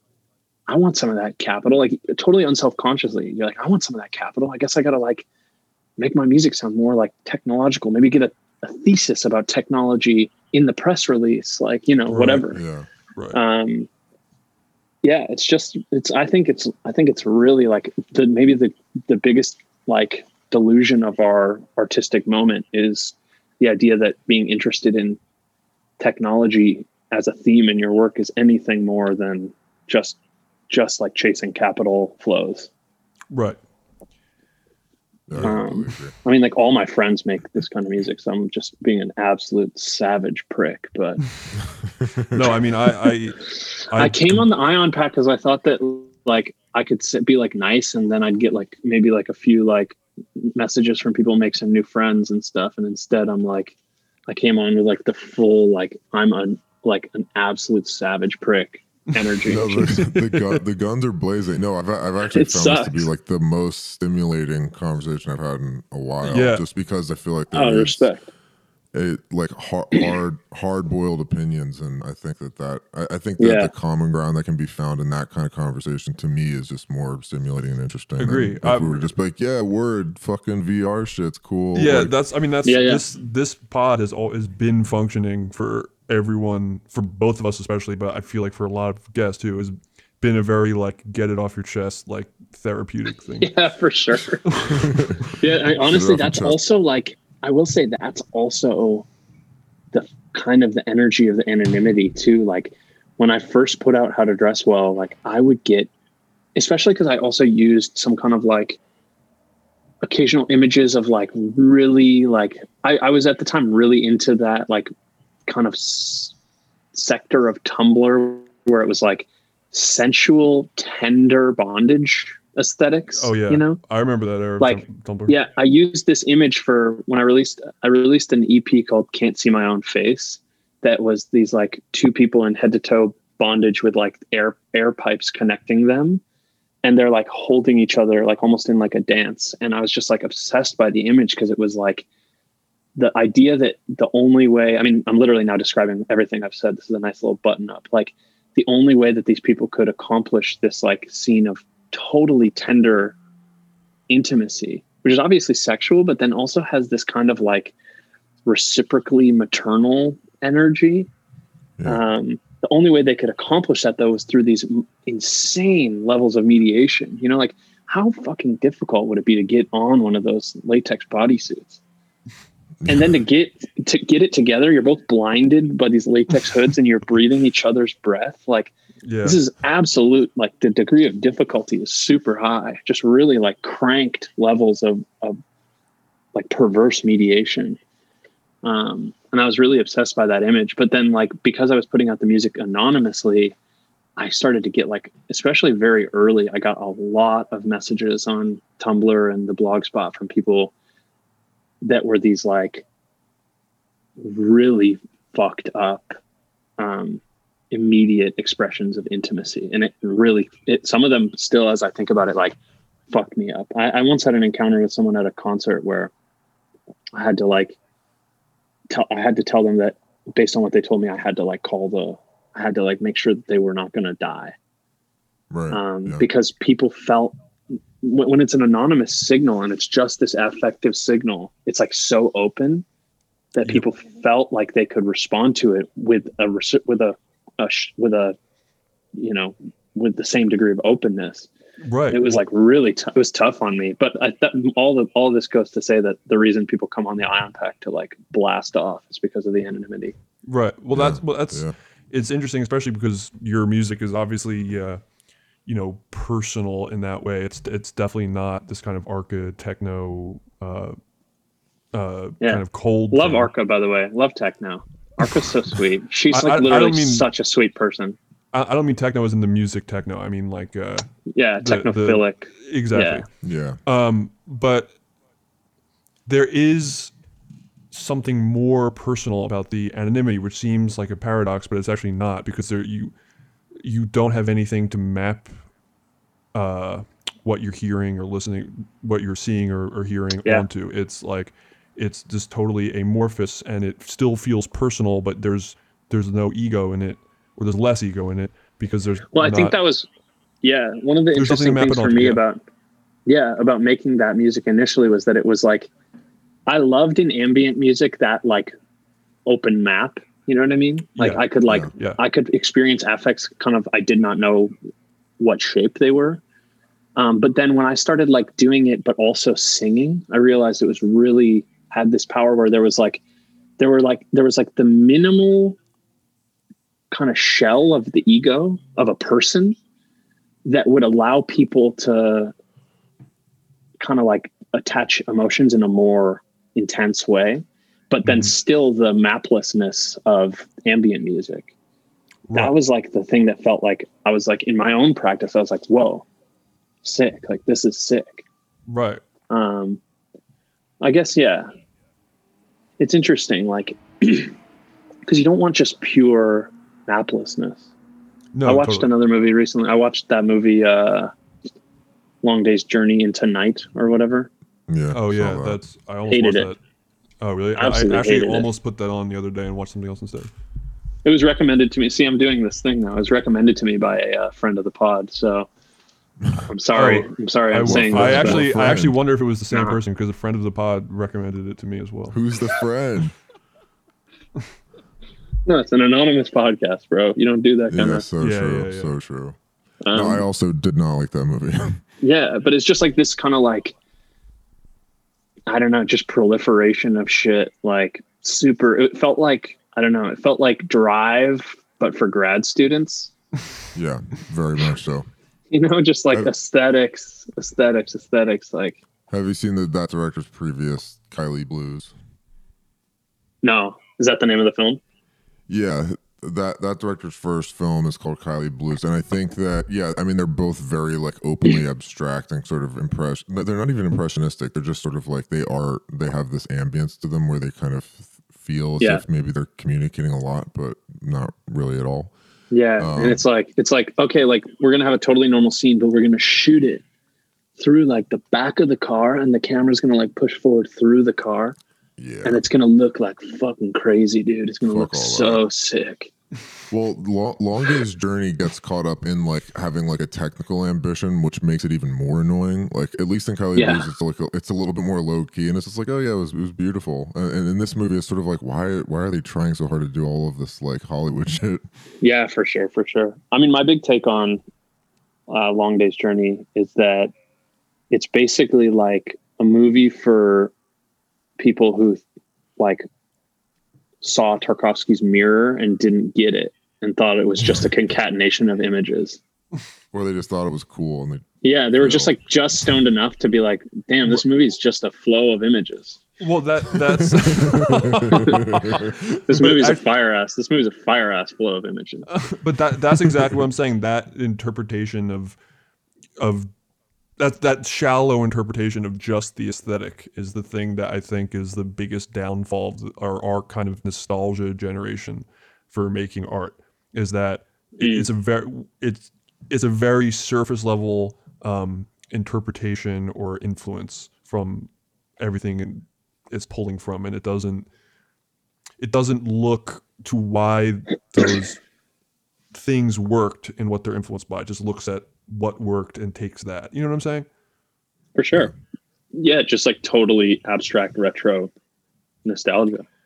Yeah, and What- that yeah, I don't know. It's hard to. It, it's I, I don't know if if that's like going to turn around, kind of. If things are going to become less nostalgic like that. Uh, I mean, don't. I don't, I don't, I think that like,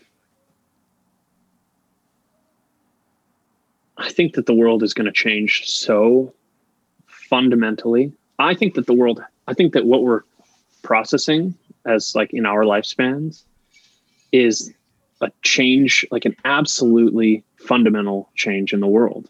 I think that like globalization kicked off in this novel form, like before we were all born, but in whatever the mid 70s, say, this like neoliberal globalized capital that then connected up with like financial capitalism and spun out of control.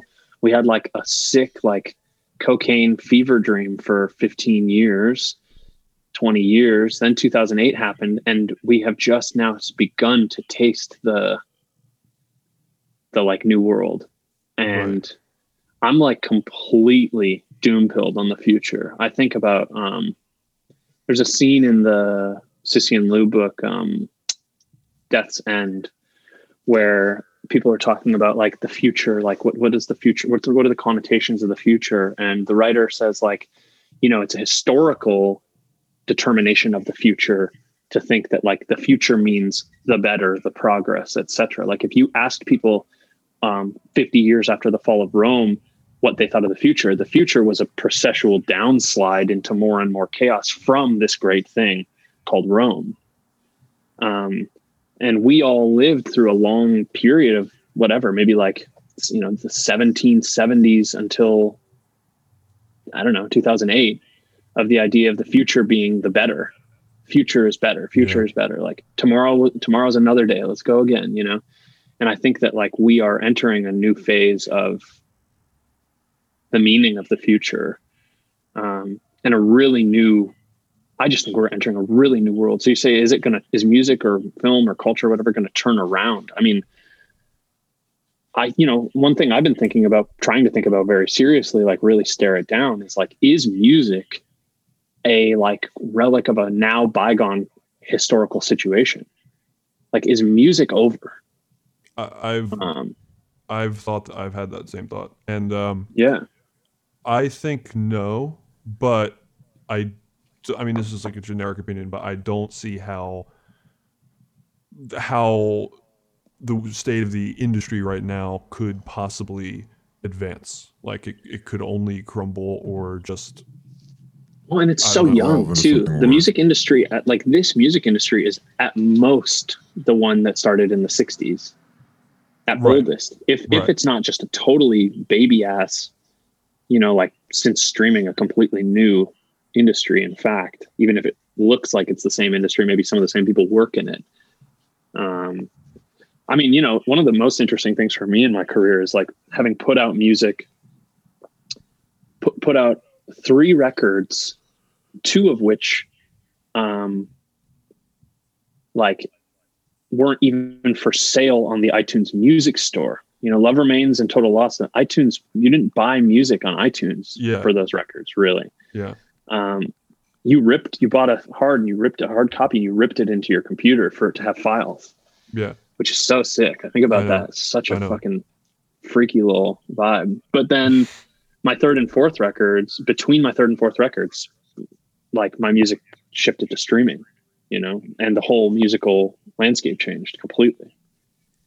Um, now I'm putting out music into a context where like I'll work on a record for three years and you know, you put it out and you, you work on something for three years so that like in a 24 hour period, everyone who might listen to it does just long enough to determine whether it's trash or fire. And then they move Yeah. on. yeah. Yeah. Like it's Yeah, I so mean, bizarre. It's it, it's really weird how, especially music, but I'm sure it's true for everything too, has to really kind of, while making it and while writing it, you really kind of have to think about this really uh, an immediacy and I don't even just mean in terms of like hooks or catchiness or something. I mean like just a sonic First five or seconds. aesthetic, Yeah. exactly, like Yeah. immediacy.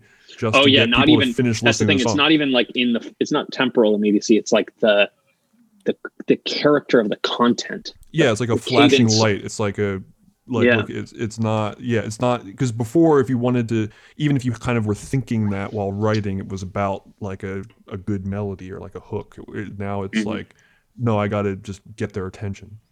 Uh, it's very weird, and yeah, I don't know, but I mean, you know, my big my big like philosophical take on all of this is that like the character of our media consumption affects our character constitution by which i mean like you know like i used to have like a few records i was like four or five i had like seven tapes or cds or whatever and i probably didn't even listen to half the songs on them but because I had them, if that band came through town, I wanted to go see them live. And Yeah. I had this material connection to the band and their destiny through the possession. And now there will be like kids who play my record like 250 times every song. They know every song and they never even think to spend a dollar on my, you know, yeah, on my des- my destiny or whatever. They don't. They just because of the ephemeral character of the Constitution. I'm not a real object to them. But then the ultimate turn of this is they're not a real subject to themselves in virtue of this. Like Right. if we are reduced to just these kind of like nodes of like a totalized rentier economy where like I don't own the furniture in my house, I don't own the computer that I use, Yep. like this kind of like everything's in the cloud, everything's on lease. Like what kind of subjectivity can develop in there except like a, a, a subjectivity that is as thin as a fucking like puff of smoke, you know? yeah, Like how can you develop the kind of thick subjectivity we would call character or selfhood even under the these conditions? It's very fucked. and and the I had a, an ayahuasca trip where I had extreme grief for all the children um, who fight to have selfhood under contemporary circumstances. Right.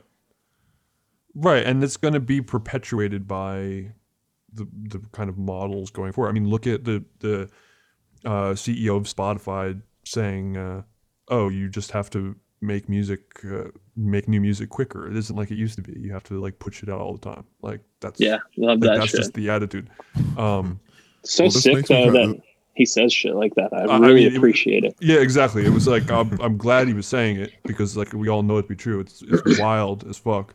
It's better But- than the like Joe Biden. It's like that's like full Trump energy. That guy Exactly, saying that. yeah. Whereas the like Biden energy would be like the Spotify CEO being like, "We love music, man," and that's like you're like, "Wait, can you say Yeah. more?" And he's like, "Ah, music, brother, Yeah, exactly. love it, man." I know, I, I know. Like at least he's like, uh, at least he's really, you know, mask off. But Yeah, mask off for sure.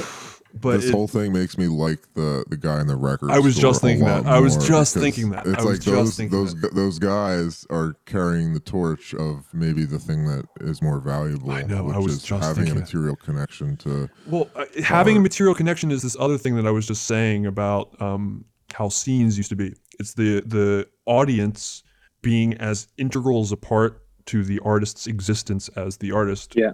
themselves. Which um, I mean, yeah, this is I- all the shit. Like, I would really, I would really encourage you to read um, what I've written on my Patreon because I'm really digging into a lot of these issues I- um, yeah, in really, sub- really sub great sub, bro. detail. No, no, but for real, I, this is what I talk about is like the the concept of community that attended these other forms right. of subjectivity, inspiration, sharing. Yeah, Um, and that's what I mean. The blog yeah, you were, era, you were saying. the blog era is like uh, definitely probably the last time that happened in some form for music. Um, but here's a little uh, a little optimism to pump into the, this conversation. Maybe the Yeah. kind of uh, Patreon model is the new blogger. I mean, I write about this on the Patreon, in, in which I, in the intro to my Patreon, I like talk about how I think Patreon is probably not the model because it it's super. You know, like the the the Patreon model is weird. It's I already. It is I mean. I'm I'm actually really enjoying doing it, but it's already there's already some weird energy where I can tell people think they have some access to me, which is like comes from a little bit of a alienating, kind of reifying extractionist kind of impulse. But I mean, that's also just a feature of being an artist too. You learn that a lot of people have very different concepts about what you what you should do. I've like gotten in like verbal altercations with people from the stage who are like, it's not even. I, sometimes someone will request a song from the crowd, and you're like, you can just tell like that's fucking awesome. I love that they said that. And other people, re- you really evidence in just a a beat that they view the entire world on a kind of subway sandwich uh, Right. model Yeah. of Yeah. like cu- I'm the customer and I'm always right and I'm going to make my sandwich however the fuck I want. Like you can go into Subway and you can tell them to make you something absolutely disgusting. Right. Um, Right. this obviously suggests that you could have them make something good there, which is like a different question, uh, you know. But like, you know, I still just like fuck with chefs. Yeah. You know, I fuck I- with yeah. chefs, bro. So you're being you're being you're like you're the chef on your Patreon. You're like you're designing the like the whole worldview. Well, no, the Patreon I want to view more as a scene. Right. um, Yeah. and I'm like a member in it. And there actually are some people sharing. There's like a works in progress part of the Discord that I started, and people are sharing like amazing shit. It's like fucking, it's crazy to me. Like, you know, like, yeah, like A and R's. If I was like an A and R at like Terrible Records or something, I'd like be on. I'd subscribe to my Patreon so that I could use the Discord as a way to find absolutely. new artists. Yeah. Right. Um, Yeah, our It's Discord cool. is the most vibrant place on the internet that I that I use at the moment. It's just like I'm just like, what? The, wow, all these people. Yeah. I mean, doing all it, this but shit. also the vibe. the problem of is though, it's so siloed out. You know what I mean? Like, is, yeah. what happens in one like yeah the thing about the blogs was that it was all fucking public facing in this super open way. Yeah. and everybody was doing it because they wanted to. Right. like the problem with the patreon thing is like that nobody signs up for a patreon because they're just charged up to do a patreon. They're doing it because they need a publishing platform. They need to get some money in. They need some you know organizational whatever infrastructure It does. Yeah, it a big question for us. It does really feel more didn't really DIY. it feels more it. DIY than anything else you could do right now, though, which I appreciate. No, but remember, we did not. Think back. We like we we had a lot of hesitation about doing. Oh, that. Like, yeah, we kind of yeah. Yeah. liked the idea of them just being on streaming. right. Well, I want because I don't. I don't like. I think you agree. On number two, I don't like things being exclusive at all. Like I do the podcast because I want people to hear them. I don't want it to be inaccessible like that. But uh, I don't know. Right. That was my initial hang up. Yeah. And that, yeah, exa- but it's what you said about the blogs, exactly. Like I, I- that's what was great about them. I, like you wanted your shit to just be out there and as accessible as it could be. Really, it was. um yeah There wasn't this kind of agenda in that way. There wasn't like a quota to fill or like a you had to do a certain amount of whatever in a certain yeah time frame. it's it even was weirder it's even weirder than you wanted people to listen to it it was there were people there it was so it was so like unique it was like it was like a scene i guess this is what it would be like right. if we were exactly. like from actually from a different era because i grew up in like s- colorado suburbia you know like there was no scene where i was there was nowhere to gather that wasn't like completely capitalized and right. and vacant. Um, but I imagine like you live in like whatever, like you live in like South England in the 1990s, and like you you like meet these people who hang out at this abandoned building, and they're like, "Oh yeah, we're all on the dole. You should go on the dole." You're like, "Oh, cool. I'll go on the dole. I'm gonna go hang out with those people." You go there, and they're like, "Yeah, we got these drum machines. Like, check this out." And you're like, "Whoa, sick!" And they're like, "Yeah." We're inventing a new kind of music Yeah. and like it was just like a thing that happened because people were there and doing it and that was what it was on the blogs it was like it was like oh i found a new blog today like it wasn't like you'd go to a, a blog aggregator and find a new blog through that which isn't even finding it's being given right.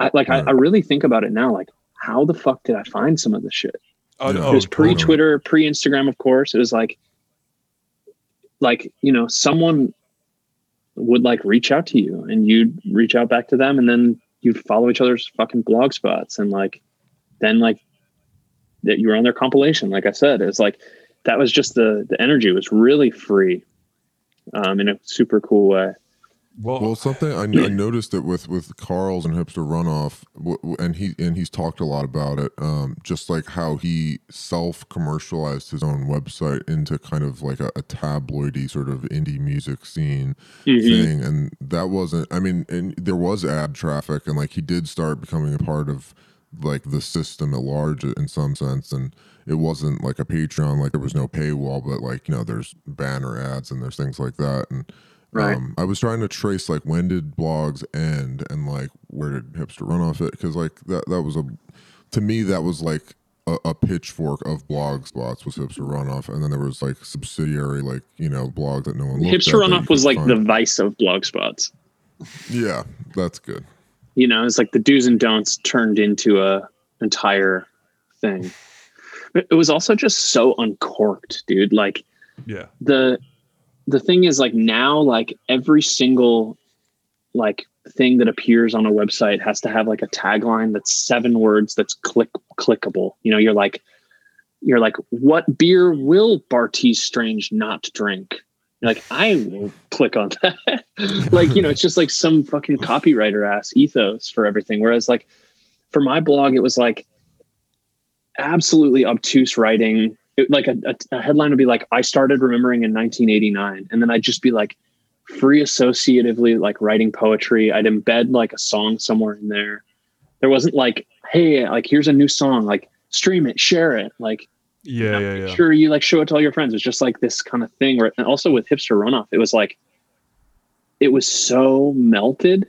Like the energy of the page was melted. It was sick. yeah, it was really cool. I mean, but it was also like kind of menacing. Oh, it was um, oh yeah. Fuck. Yeah, you like go on there. It was like it felt like you were looking at something you shouldn't be looking at. Exactly. right. Right. I remember I had dinner with him in like 2012. I went to dinner with someone and we and she like brought. She was like, "Oh, my friend's coming too." I was like, "Cool."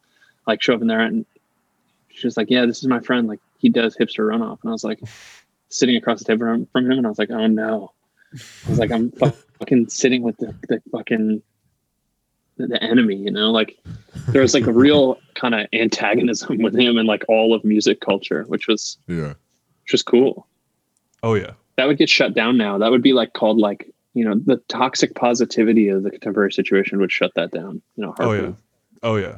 That, well, we've experienced some of that with like film culture because I think maybe that was part of the inspiration. But um, oh yeah, but even, I even feel us like kind of self modifying what we're doing based off of us knowing that everything is so ultra posy now that like you almost can't really exist or survive by continuing to do that or to continue to roast and yeah, I mean, mode or that's why I said like the deal, you know, there's an un you cannot deny the main feature of a lot of these developments being like neoliberal economics making the cost of living just demented.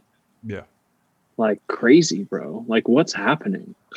I also don't think that um like roasting is inherently negative. Mm. No, it isn't, of course. People are just like I mean like, you know, I'm like a really sensitive person, so I, like I don't really like you know, like I don't think I could have taken a big hipster runoff roast. Right. Um, just too like fragile of an ego ultimately. I feel you. But yeah.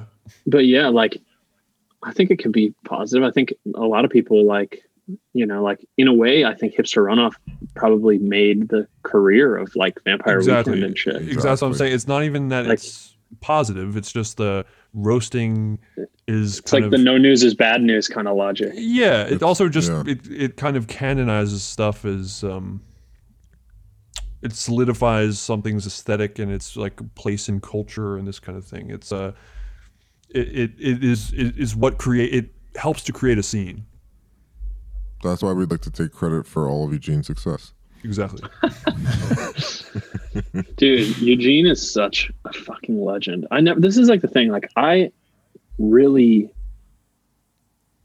like Eugene. like Eugene, I think of him and I think like I want to spend time with Eugene. I never see Eugene. He's out there. Oh, he's there. I know, I know he is. I mean, same You thing. remind You know, of Eugene. Eugene and I. Uh, oh yeah, you guys. Eugene and I get on. Yeah. No, we get on famously, but Eugene is way like more. Eugene's way. I mean, he's less so like this now, but he's like when I first met Eugene in 2012 or something. He was so buck, dude. He was so like fundamentally uncorked as a human. Like he would just say the most fucking uncorked shit at the wrong, the most wrong time. He's, a, he's incredible. maybe It's still a little like that. I'm, He's- I don't he's know. I don't know about enough as much as back then, but um, I saw like a video of him the other day, and I was like, "Damn, Eugene feels like mature, like wizened." Yeah, no, he, he has changed. No, I met him a, a long time ago, and I remember being like, "Wow, that was the most uncomfortable. Like it was the most uncomfortable I had been around another human in a long time." Like I was like, Eugene no, I had that couldn't believe it. I was energy. like, wait, Go when ahead. did you when did you meet No, I was just gonna say like I uh, like I can't, there were certain things that he said to me that I still remember. I was like, I can't believe he fucking said that to me. Like where does Eugene had like, that I- I- energy in New York, where like you take him to a party, and like there was some likelihood that he was going to get like punched in the face by someone. Oh yeah. Exactly. exactly. I Whereas, was like, like my my vibe- punch him in the face. I'm like, I'm like, yeah, exactly. I'm like a little bit. I'm like, I'm like, I'm just like a little bit more like. I have like a self-preservative like ego slash self-image. I'm not as like Right, yeah. debased. Yeah. Um, Right. He's Yeah. really advanced. I think once people super like advanced. tune, yeah. tune into like, oh, this guy's really like he might be being an asshole, but he's he's so advanced that you kind of have to accept it. Right, because it's Yeah, also exactly. not it's not as simple as like this guy doesn't care what people think because I don't think that's true at all. Um, Right. it- yeah, exactly. It's more advanced than that. It's uh, more nuanced. And so are you, Tom. Thank you, big dog. I mean, you know, there's definitely like a species of of freak that Eugene fits into, and I like I love these people. I always like, I always like really gravitate towards them. Yeah, totally. Like you know, you know Chris Borgley, friend of the pod, I believe. Oh yeah. Yeah, same energy where you're just Chris. like, bro, like. You got to be careful out there, bro. um, but it's really something do. about it. You're just like, this is impressive. You know who else is like that? Is Annie. Annie has the same energy. Yeah. oh, 100%. Yeah, 100%. Yeah. That, that's why we love her. Yeah, It's just free, free, free and freaky energy. You know, you gotta love it. It's really takes a kind of uh, it's a kind of heroism. You know, It is. It absolutely Yeah, and I'm a coward. I'm ultimately a coward. that's the thing. At the end of the day, I'm ultimately a coward. Well, I, I I agreed with you. I think um, doing an anonymous podcast where I let it, get it off my chest, you know, at least once a week, has really helped me uh, overcome some of that cowardliness. Get it off your chest, Birdman. Yeah. If I could convince um, anybody to give me money to do an anonymous record, I would. But sadly, I have to do the full fucking, you know, like the autopoiesis of making myself into this like PR goblin every time I put something out. Yeah, Right. yeah. Yeah. I, You just have to now. You have to. I have to like post. I have to like get a, like a so-called professional photographer to like take hot pics of me to put out on the internet and say like I'm making a new record and like, yeah, that's just Well, the part of the how- deal. How much do you need, bro? 20k. All right, we'll talk after the podcast. Yeah. wow, that would be a massive. Honestly, that would be a massive turn if the Ion Pack was like low key mad moneyed and just started Yeah. like, like kind of like a new patron system, patron of the arts. Well, that's what happened when when Fuck Jerry came on board. All the My dog just- in My dog just came up from under the covers, like hacking, oh, damn. maybe puking, TBD. He might be trying to tell us something. That's cool that you guys brought Fuck Jerry on. That's really cool. that guy gets a bad rap, you know. Yeah, he, he brought us on, but you know, big shouts to him. Yeah. Yeah, Big shouts. Yeah, big shouts to Jerry. Honestly, Jerry did a really good job with the um, most recent Sofia Coppola movie. Um, He's gonna I heard he's doing- with your anonymous record. My anonymous record. Yeah, he's he did a great job, I thought, with the Telfar bag. Like he's doing a lot of really good stuff. You know, putting his weight behind a lot of big projects. That's That's what he, that's he's what the king of it. do. Yeah, he's our hero. So are you? Wait, I feel like I had one. Thanks, boys. Wait, there, I had one. How how edit? How much editing do you guys do? Is this going to be like an eternal pod? Yeah, I, we we barely edit. I mean, if there's like a We add the intro. yeah, we add the intro in and um maybe I feel maybe terribly sorry up. for anyone. If anyone has listened for the duration of this No, it's, conversation, in, it's insane heat. I well maybe okay all right well okay yeah let's No, maybe wrap no, no, wrap ask it me- up with a with an with a yeah, yeah, optimistic. yeah, we're here. uh, Ask as many questions as you want. I'm with it. We got to. Let- We're we're rolling now. let, let's try to let's try to go out on a on a posy note and not a toxic Sure. posy note let's just like uh Okay, let's um, straight up posy. i don't even know if this is posy but uh because it might be still hopeless but uh I, something you said towards the beginning that i thought was interesting is your f- friend wrote that thing about the resurgence of rock just as you were starting to make a rock record um Mhm. and clearly that was not like uh that shows that this kind of trend if you want to call it that is happening kind of organically there is some kind of element of uh, collective conscious or whatever Yeah, the way I put it is that creative signals circulate like weather. yeah Yeah. and i i totally agree i mean i see it all the time i um Yeah, inspiration is always kind of co-inspiration or conspiracy. You know, these are the kinds of things I like to say. Right. So if that happens kind of on an aesthetic level, maybe it can happen on a on a kind of um, on a on a creative ecosystem level, and there can be another way to kind of circumvent this kind of uh, streaming ultra capitalist model of releasing music and art, and uh, there could be another blog era. I mean, I think there could be, and I think the pandemic could be the. I do think that now that music, I mean, it's the problem is it's just going to be really fucking hard for people to survive.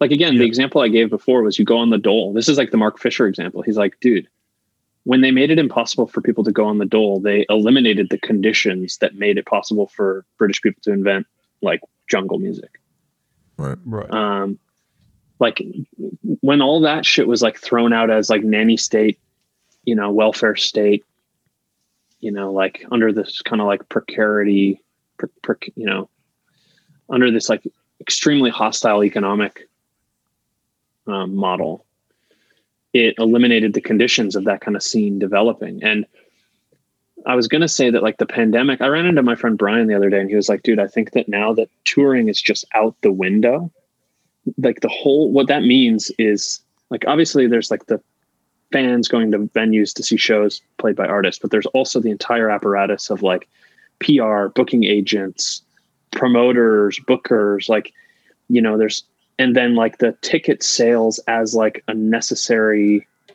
as like a fuel for this engine the business with all of its you know different moving parts. Um now that that business is out the window it'll be interesting to see what kind of music people start making because before maybe you'd think like oh i want to play this live i want to play at this festival like even unselfconsciously you'd be like what's on that bill like how could oh if i make the end of this song really big like i can imagine everyone clapping like you know whatever Yeah. Yeah. Yeah. these i'm not saying that people were making these things these decisions calculations consciously it's on a much more like kind of like animal fearful level you're like i need to eat. The way to eat is to get to be able to sell 250 tickets.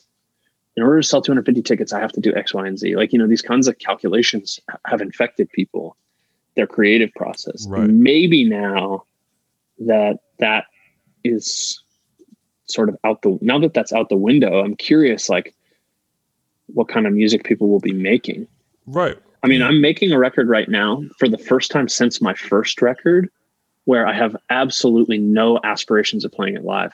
that's the thing for my first record too is the entire act was on the blog. I never I only played shows on it because people liked the record and were like, "Hey, you should play shows." Like my manager who was my friend was like, "Yo, we could make like 750 bucks if you go to Sweden."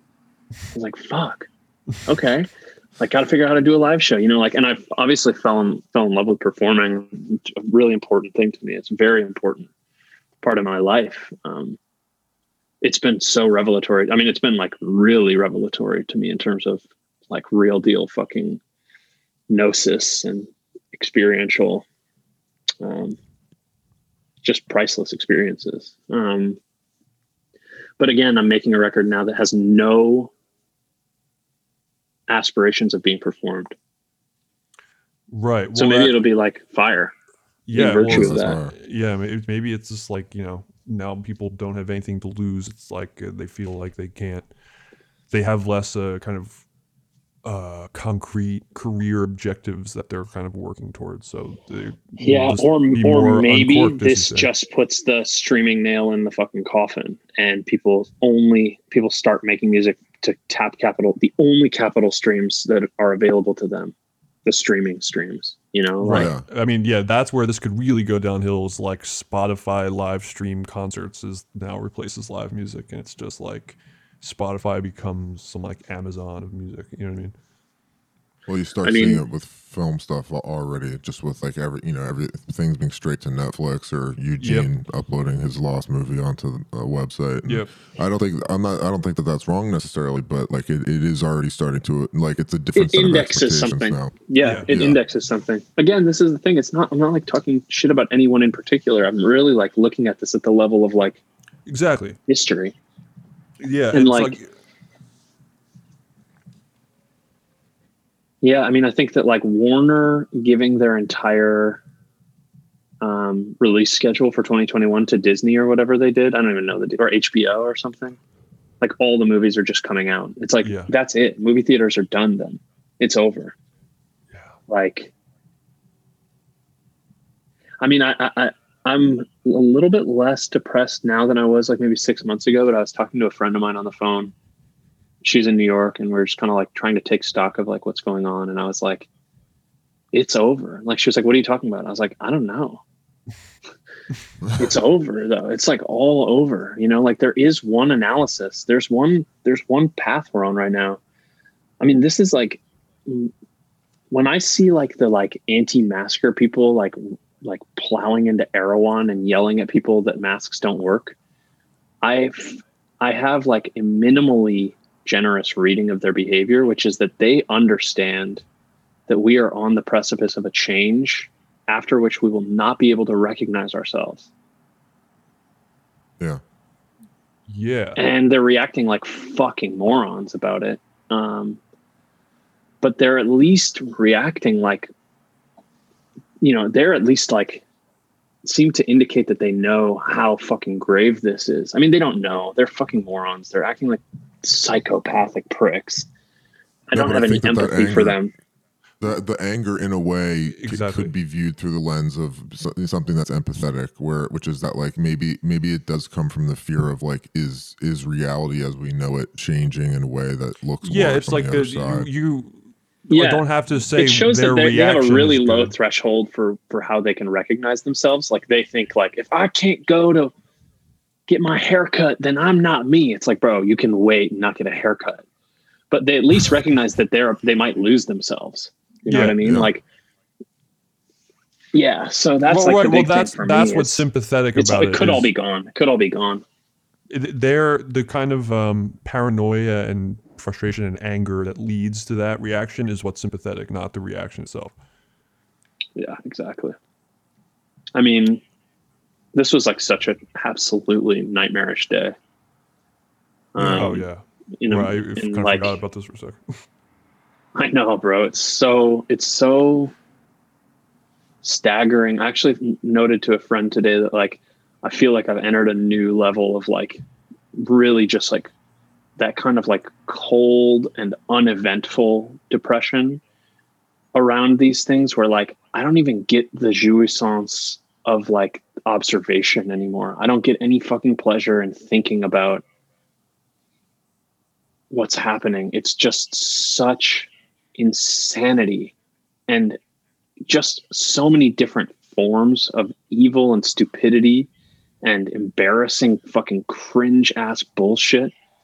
It's just like terrible. It's just terrible. Yeah, no, I'm totally desensitized to Exactly. it. It was like how crazy it was today, and I was like, I, I was like, I actually can't even process it being any crazy or less crazy than anything else that's happened in the Well, and this years. is also like and it's danger. definitely this is the thing is it's definitely one of the craziest things that can could have happened like Yeah. there's a guy named q shaman who has like a headdress with bull's horns standing in the fucking capitol building on the chair like c- claiming it for his fucking psychotic tribe of racists yeah, it's, it's like I- literally the wild. If someone was like, "Hey, yo, you know what's going to happen in 2021?" Like somebody hits me in like 2012, they like text me like an anonymous number, like, "Get this, what's going to happen in 2021?"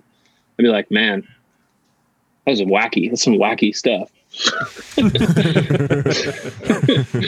some wacky, wild, truly, truly buck wild energy out there these days." it just barely registers now. It's like it is like I see the visual and I read the story and I engage with it on every level of my being, and it's like I- it can't even emotionally hit me anymore. I mean, I might be alone, but I just no, I'm I, just I like, totally agree because also that's the it's um just makes me like- honestly just makes me enormously sad i just feel like really like I, it's it, the thing is it's like doom but it doesn't even have the interestingness or i read this recently some quote oh, i was in this mediocre ass book i read this mediocre ass book i hate that because when you know you're about halfway through it and you're like i can't not finish this and it's like Yeah, yeah. 350 pages but one of the things he was talking about is like the biggest problem with like life is that it doesn't even have the guts to be meaningless.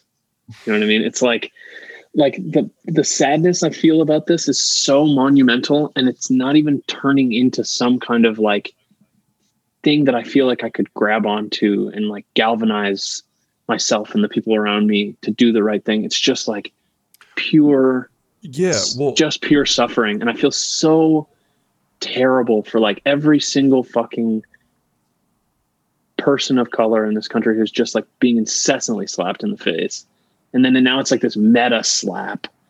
And there's no sense that it's going to change in any way. I'm very very it's like i feel grief but i don't even know. Yeah it's really Right, fucking because it- monstrous bro. It not that this is a new thing, but because the idea that there is an answer or a kind of antidote, uh, even if you don't know what that antidote or answer is, maybe before you still kind of have this abstract thing in your head of like we need to change this, we need to change capitalism, and then that can change. We need to, and then when things start to kind of spiral, you start to realize it isn't as simple as the an answer. You know what I mean? Well, it is. It is definitely. I mean, the like there, I just disagree. I think at the end of the day, it, it absolutely is as simple as as changing um, the means of production, the distribution of wealth, and access to healthcare and education and shit. Like, I mean, I think that's a, I, I obviously agree that that yeah, I agree with that, but I don't agree that that's the full answer. I guess.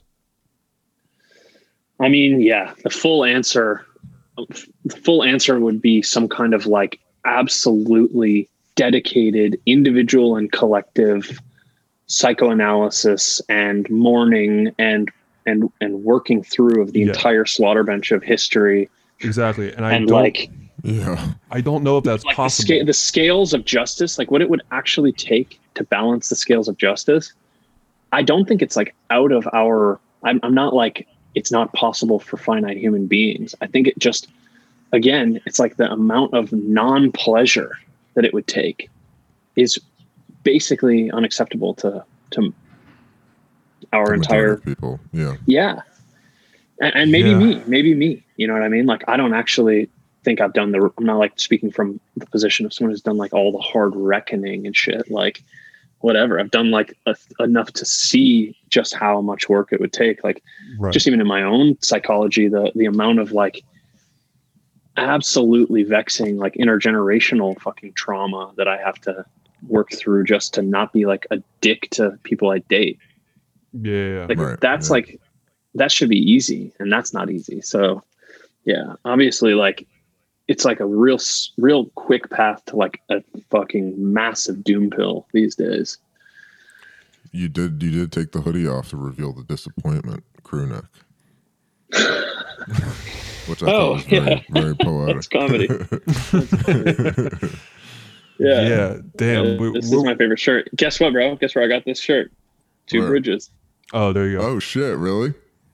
yeah Yeah, but I think over the course of this conversation, I've I've gained a lot of uh, empathy for the asshole that works there. Um, yeah, I actually that. I've been worldview. also thinking that. Yeah, I've been also thinking that. Um, yeah to be fair i think it's a bunch of assholes not just one yeah, but I yeah, I mean, I don't know. I guess I look at, uh, I do look at art as something that should be um, should be as communal as possible. But uh, I don't know. You, you you know you can you've swayed me a little bit. Yeah, I mean, you know, I think it's again like probably like there's like an important dialectical balance between the communal the as communal as possible and the as gate kept as possible. Um Yeah, sure, sure. yeah. Because I mean, yeah, I agree that scenes, you know, are important, but uh, Mhm. I think the scene should be accessible to anyone who wants to be a part of the scene. Is, is I guess what I think. Yeah. I do too, but I just think that like basically I believe that like there are meaningful kinds of like rites and rites of passage and, and rituals and shit like Yeah, that's true. you know how it is. Like you have like a little brother or whatever, and he like wants to hang out with you, and you're like, no, like Yeah, shut yeah, the yeah. fuck up. And then like you know you're both like 19 and 14, and you're like, you know what, you know what, Brock, you're actually pretty cool. you know what, you know what, Brock, come hang with me and my buds. Have a cold one, and, And, then uh, you like ex- you take him into the scene. You like you know give him a cold Yeah. one. You, there's like an you know there's the, the the giving of the cold one. Um, metaphorically speaking, shouldn't be undervalued. You know. Right, but Yeah, I also no, I also I would never want to like uh, discourage someone from trying to make something, even if I do agree that ninety nine point nine percent of the good Yeah. art that there is did come from, you know, a real knowledge and uh, trial and error and um, rites of passage kind of trajectory that the artist took. I still wouldn't want to discourage anyone from trying something because they feel like maybe it's too late to kind of start this trajectory, or if it's, uh, Yeah, or they don't have what it takes, or something. You know However- what I mean?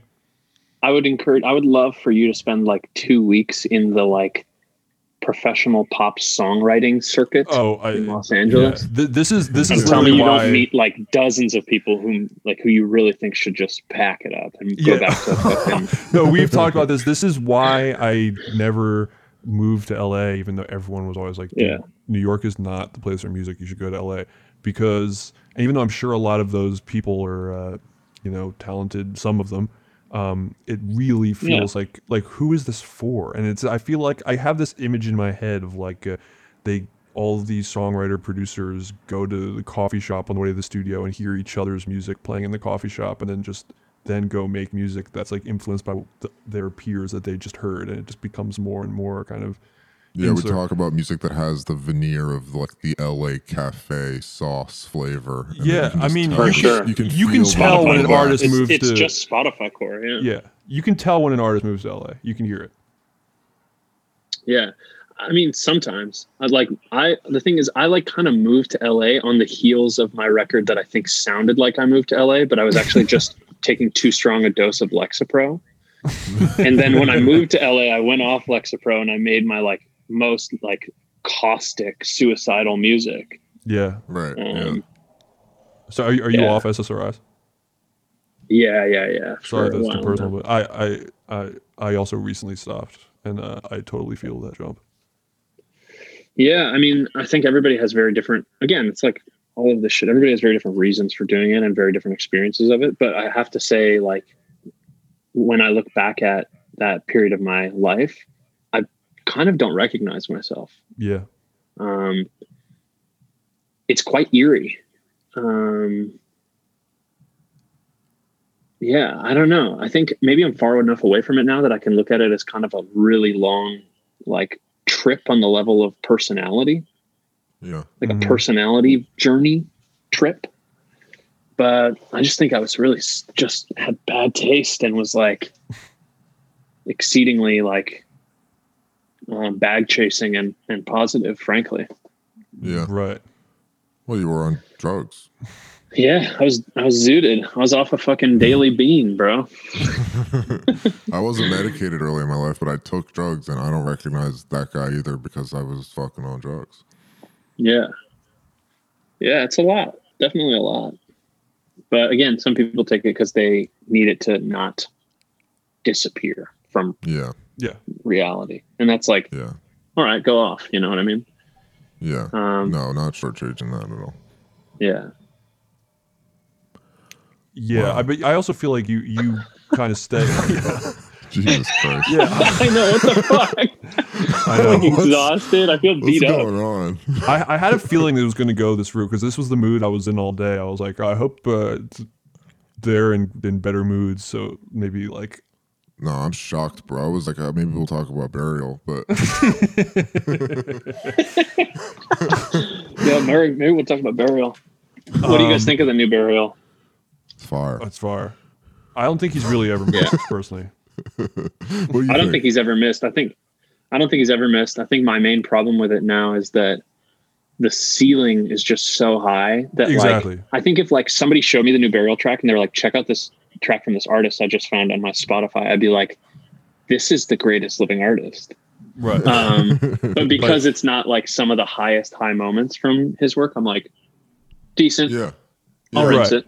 yeah. Totally. Yeah, it's like it's a banger. Yeah. Yeah. sure. Yeah. But that's the thing. Burials, like uh, we've talked about this, burial, like you can't even really experience it like you experience other music. It really kind of has its own. Oh, it's singular for sure. yeah. dude i mean i remember like it's 2006 i just moved to new york and untrue came out and i read a review of it and i couldn't they didn't there was no music shared with the review and i spent the entire day walking around lower east side going to different record stores until i found it at a record store and i bought the cd and i just was like i was so fucking shocked i like it's the kind of shit where like i played it for like my parents because i was like they got to hear this shit my mom was like yeah. this shit sucks I remember I told my mom I was like, "Yeah, I love to put it on headphones and like walk around like Brooklyn at night, like when we're walking back from the train." And she, her response was like, "Make sure you're not wearing your headphones when you walk around there at night because you could get mugged." Yeah. It's exactly what my mom I was like, "No, mom, come on, like it's it's You burial, gotta feel the streets, mom. mom, like it's like burial, it's like fire." He's like he's like from London and shit. Yeah, he's like mad sad. I was like, "Shut the fuck up, Brock."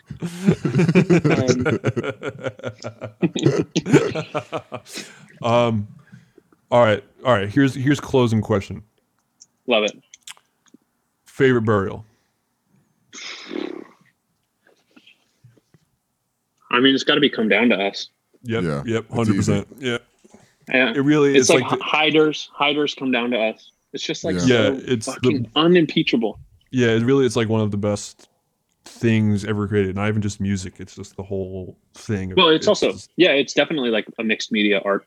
exactly. object, right? Exactly. It is. Yeah. Yeah, It's it is cinema to me. Yeah, it's it's like uh, it's, it's very Yeah. narrative in that way. it's it's fucking cinema for sure. Yeah, like someone's like, "You mean cinematic?" It's like, no, dog.